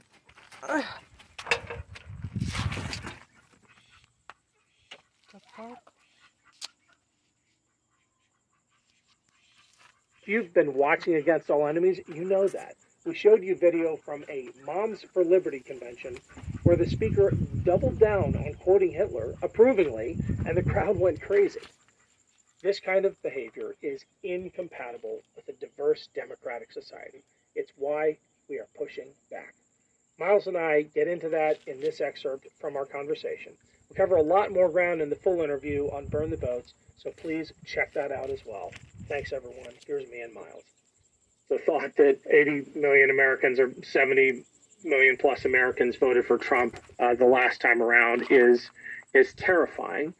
And even the the positive results in the last midterms, I don't think inspire a, a, whole lot of confidence. Still far too close for comfort. And you wrote this about Trumpism. We didn't snuff it out. Rather, we looked the other way as cinders lit the dry underbrush of our fraying society and spread like wildfire.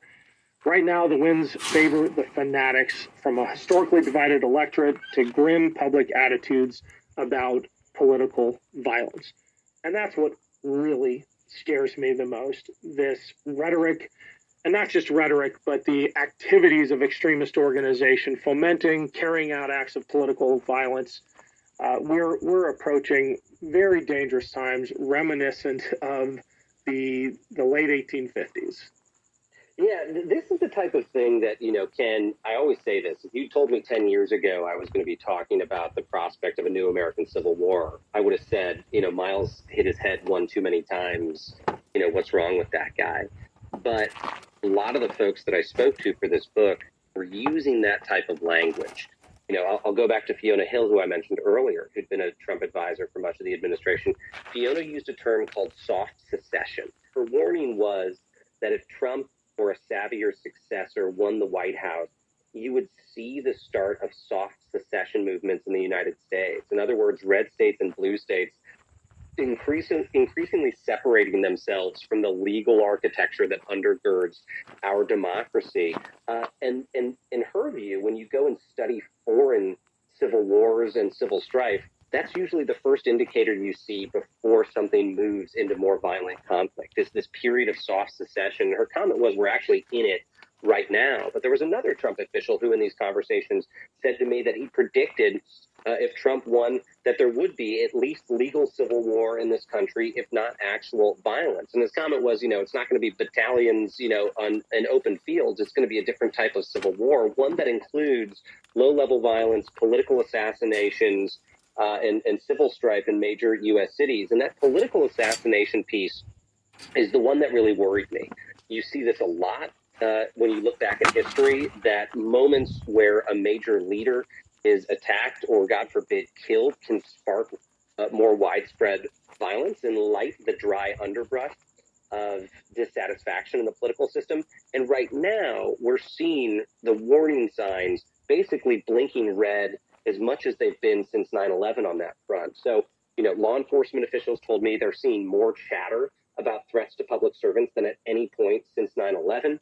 We saw a tenfold increase in threats to elected leaders from the beginning of the Trump administration till the end of the Trump administration.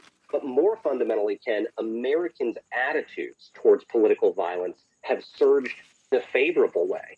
Uh, I think NPR found that 25% of Americans have a favorable view of violence towards the government in certain circumstances, which was a high watermark. And then there was the famous University of Chicago survey last year that found one Ah. in 10 Americans believed Donald Trump should be forcibly reinstalled in the White House. I don't Damn. care what your political stripes are. You have to They're look at that fucking nuts. data uh, Knuckin' dispassionately and say that that really is dry underbrush that's ready to be lit on fire in the wrong circumstances. You, you, New to Chewy? Spend $49 and we'll take off 20 Your pets love us, and you will too. you use the phrase, and everyone uses it red states and blue states. And that always makes me nervous when we are talking about civil war because it, it presumes the kind of possibility of a clean break that we saw in the 1860s. That just can't happen this time. It's it's a liberal conceit you often hear that oh we'll just write off the red states. You know Texas can go its own way. We'll see how they do without federal dollars. I, I think we need to dispense with that because there are good people in Texas fighting for progress, uh, and we're not going to have a clean break.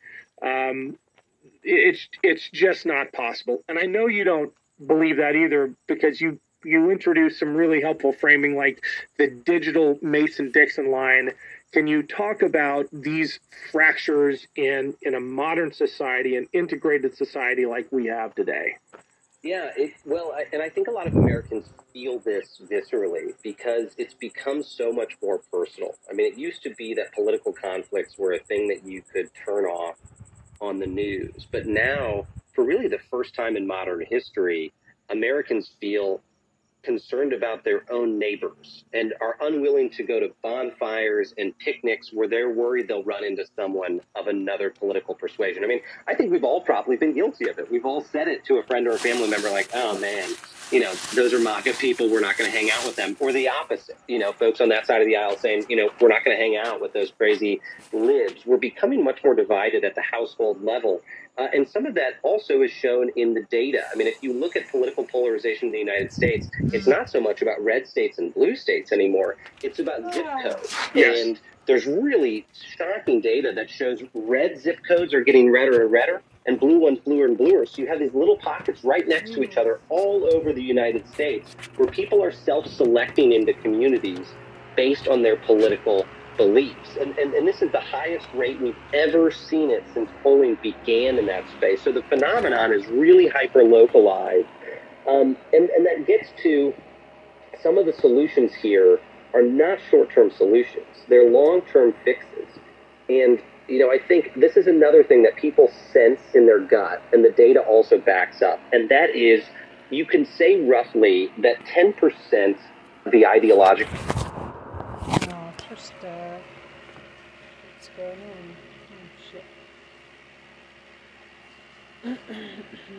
ideological extremes in the United States are making the decisions for the other 90% of us. And that's roughly validated when you go look at the fact that right now, uh, you know, only 20% of Americans approve of the job Congress is doing. Really, really, really low. But Congress has a 95% reelection rate. In other words, the average member of Congress overwhelmingly dark wins the money. election when they run. So how can Americans have such a into low view of Congress. Congress For their campaigns. Shit. Congress, but the majority get reelected. And the reason is because most of those decisions about who wins races happen in the primaries. And in most states, you're not allowed to vote in the primaries unless you're a registered member of that party, which means the ideological extremes go out, pick the candidates in the primaries, and then the rest of us are left in the general election with people who are too extreme. and We have to pick the worst of two evils. That simple defect right now in our system has resulted in an increasingly polarized electorate and an increasingly polarized society. But the only way to fix that are long term structural democracy reforms, and that will take decades.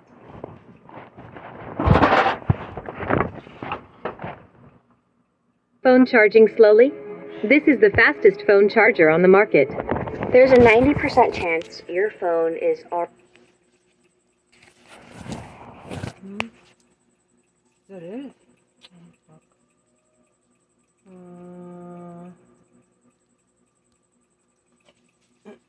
bad news for GOP. Welcome, welcome, welcome to On Democracy with FP Wellman. I am Fred Wellman, your host. This is another great show. I say that every week, and every week it's a great show. I have a terrific guest. I think it's going to be a really fascinating discussion. Uh, as you guys know, I live in Missouri, a red state, very deeply red state, and I talk about a lot on how the red states are the laboratories of autocracy. Our, our friend David uh, Pepper was on the show not a month ago, talked about that. Has- I think he's got a book named now, you know, the laboratories of autocracy of these red states, these GOP, and I couldn't find a better guest to discuss that, who also happens to be running for governor, which is really freaking cool. So before I get to her, I think we got a lot to talk about. Let's do some music and, and have a show.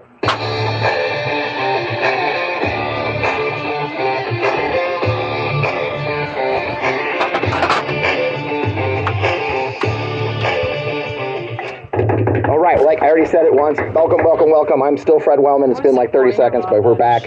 Uh, I I really have been having. It's a crazy news cycle, right? I mean, I, it, it is just a crazy news cycle right now with uh, lots of ju- judicial things happening and electors getting charged and Trump being a target and and you just name it. And, and then I got something to tell you about up in Congress afterwards. But you know, I've been reading a slew of analysis in the 2022 election with a pretty wide range of conclusions, depending on who you read. From from oh my God, both parties are lying. Older voters, the, the youth didn't save us. Uh, it really wasn't a record turnout. Oh, actually, it was a record turnout. And by the way, we still need swing voter. I mean, it, it, you know, data. You know, you can do anything you want with data, and everybody's doing something they want with data. But the Washington Post came out with an interesting piece today from a Democratic strategist named Celinda Lake.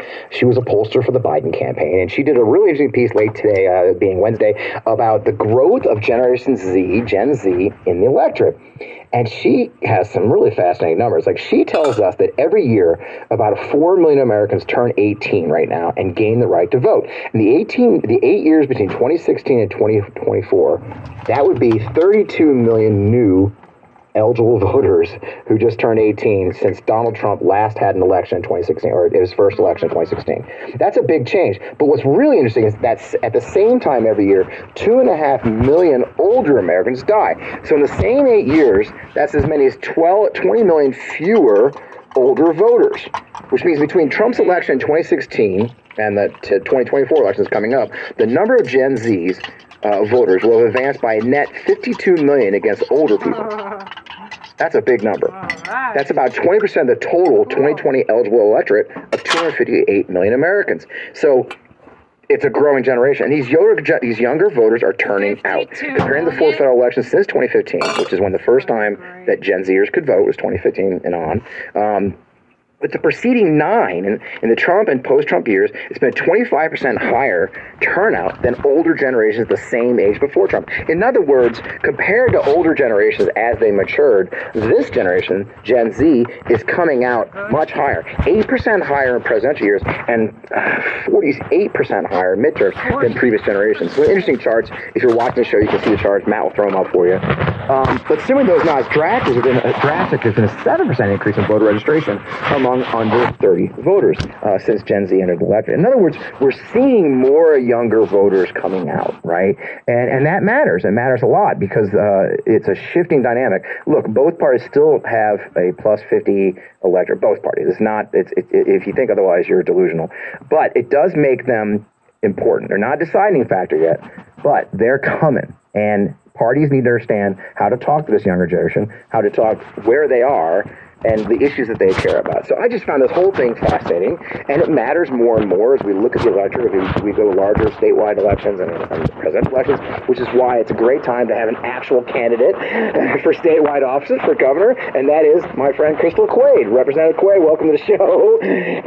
she represents. Thank you so much for having me. Great to have you. She represents Missouri State House District 132, beautiful Greene County. Been there a couple of times. I've had the pleasure to go to Springfield. Um, she has served as the Democratic floor leader, floor leader for six years now, right? I mean, since the day she entered office, she volunteered. This is a great story we should get to. Uh, How a freshman representative ended up being the floor leader of the, the caucus, which is pretty remarkable.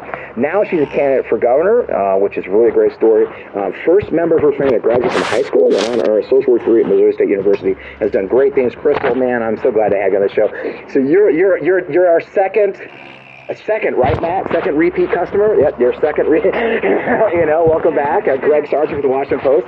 Uh, uh, Crystal was on the old call-in show, and it was a complete train wreck because that that app sucks. So welcome back.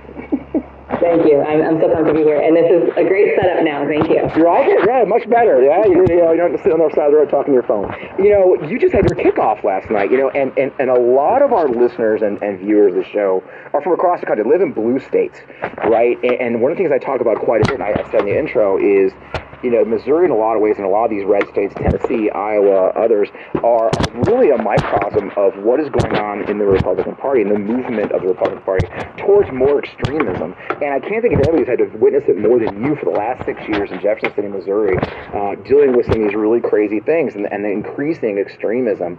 Um, and they're testing these ideas in Missouri. And so I just want to ask up front, you know, what's some of the most, I mean, this last time I had a lot of really draconian things that you were up against.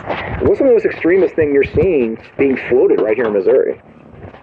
Yeah, you know, it's it's been really interesting. I, I've been there for seven years, and each year it truly has gotten more extreme and more ridiculous, frankly. Um, to narrow it down to one, you know, I would have to say, watching a state senator say that 12-year-olds should be allowed to be married off by their parents legally, um, that was the fight this year.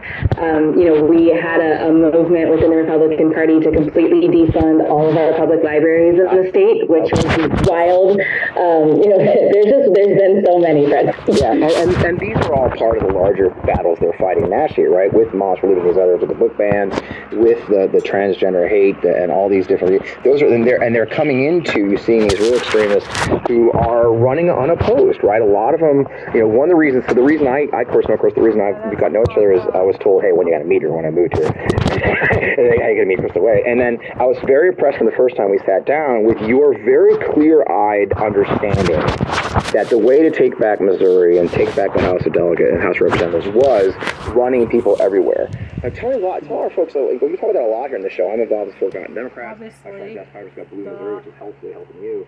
Um, but you've been doing it from the beginning. And what was the, the impetus for that, and, and why do you want to see? What, what are you doing to make that happen? Yeah, so um, to your point, we have had so many folks in Missouri, Republicans, run unopposed uh, for far too long. Um, you know, upwards of over 60 of the 163 representatives just walk in the door.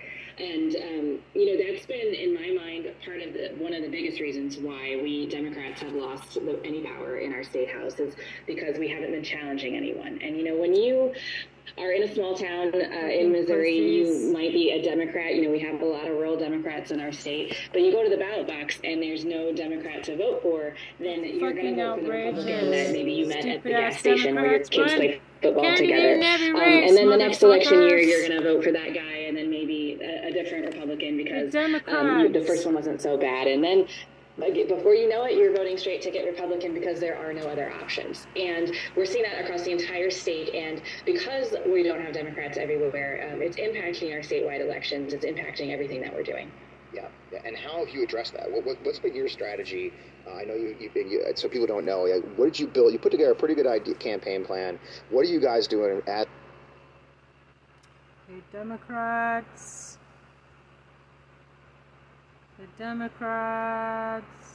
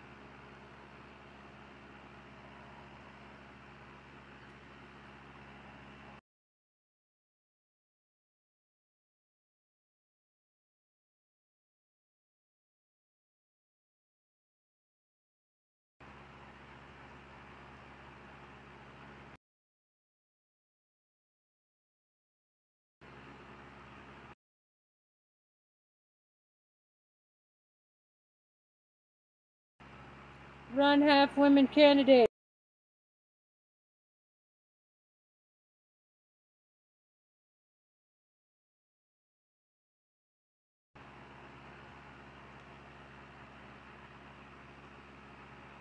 Trista for Prez, Trump for prison.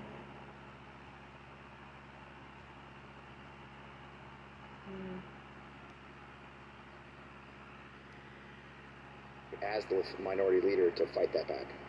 Yeah, so um, the House Democratic Campaign Committee is the election arm for the House Democrats. Republicans have a counterpart, and of course, our senators do as well. And we really try to look at this in multi layers. Like, By the way, is- just so you know, cats are welcome. For those listening, Crystal, Crystal's having a cat issue, so don't worry about it. I just want to cut in there. Cats are always welcome, but go ahead. So you have the House, the HDCC. you know, yes. Um, so, so we're looking at this in, in uh, several layers. One is, as you mentioned, having folks running everywhere. But it's not just about getting Democrats to say yes to putting their name on the ballot. It's also supporting them when they do. Right. You know, for too long in our state, folks would ask people to run, and they would run in an unwinnable district, a place that we cannot win based on the current numbers. And then they would just be like, okay, thanks, bye. And then you would have these Democrats run and have no idea how to run a race and just get trampled. Right. And a big piece of this is having folks run in unwinnable districts, giving them the tools they need to run successful campaigns and closing the margins. When I ask candidates to run in districts that are um, that are strong red, it's not just hey, do it for this one race. It's I'm going to need you to run twice. I'm going to need you to run a four-year campaign, and this is what it's going to look like. Your goalpost is not necessarily to flip that seat, but it's to move the margin up to this percentage point and having real honest conversations with folks in these areas and then making sure that they're supported every step of the way giving them things like websites and mail design and things that they shouldn't have to pay for themselves um, and supporting them in that way and then of course going all in financially in the, in the seats that we can win which there are several that are that are winnable districts and putting our energy behind those and you know Greene county where i live is the best example that I can give for how we've been working as the House caucus. When I first ran, I was the only Democratic seat south of Columbia in the whole state. For folks outside Missouri, that's half of the entire state. Yeah, that's uh, represented by by Republicans, and we had my seat. And what we did, we have five seats in our county, and we split put all of our energy in. Okay, we've got to hold my seat, and then what is the next winnable seat? And putting our resources there. But having candidates run in all of those seats and working as a team, but putting our volunteer energy and our door knocking energy between the next winnable seat. We won that one. Okay, now we've got to hold these two. Now we put our energy behind the third. We won the third. Now we're going to pick up our fourth seat next election cycle. And it's really a being about it's about being strategic in where our resources are going, but also not forgetting the places that we think we can't win. I love it, and and, and it's something I, I talk about a lot. Uh, David Pepper mentioned it, doing that in Ohio. I mean, it, it you know it's funny when we had these conversations uh, with folks. I always talk about the ink spot strategy we used in counterinsurgency, which people is controversial, but the concept simply was is you, you take a you, you, you, you secure a place, uh, you bring in governance, you run it well, and then you grow it right, and you, and you connect the next course, and then you grow that. As the ink spot grows, you end up taking over either the whole country or in this case trying to take our state back and make it blue again. And, and in many ways i think you we, I, think, we had this conversation over coffee but the first time we met was like this is what i like. It's a, it, it really is a counterinsurgency strategy. You're running uh, to, in electoral politics to try and take back places and then and then do it. And the thing is too i think you said it right too is it's also about good governance afterwards which takes us to you trying to run a, a super minority. I mean missouri has a super minor- majority. The GOP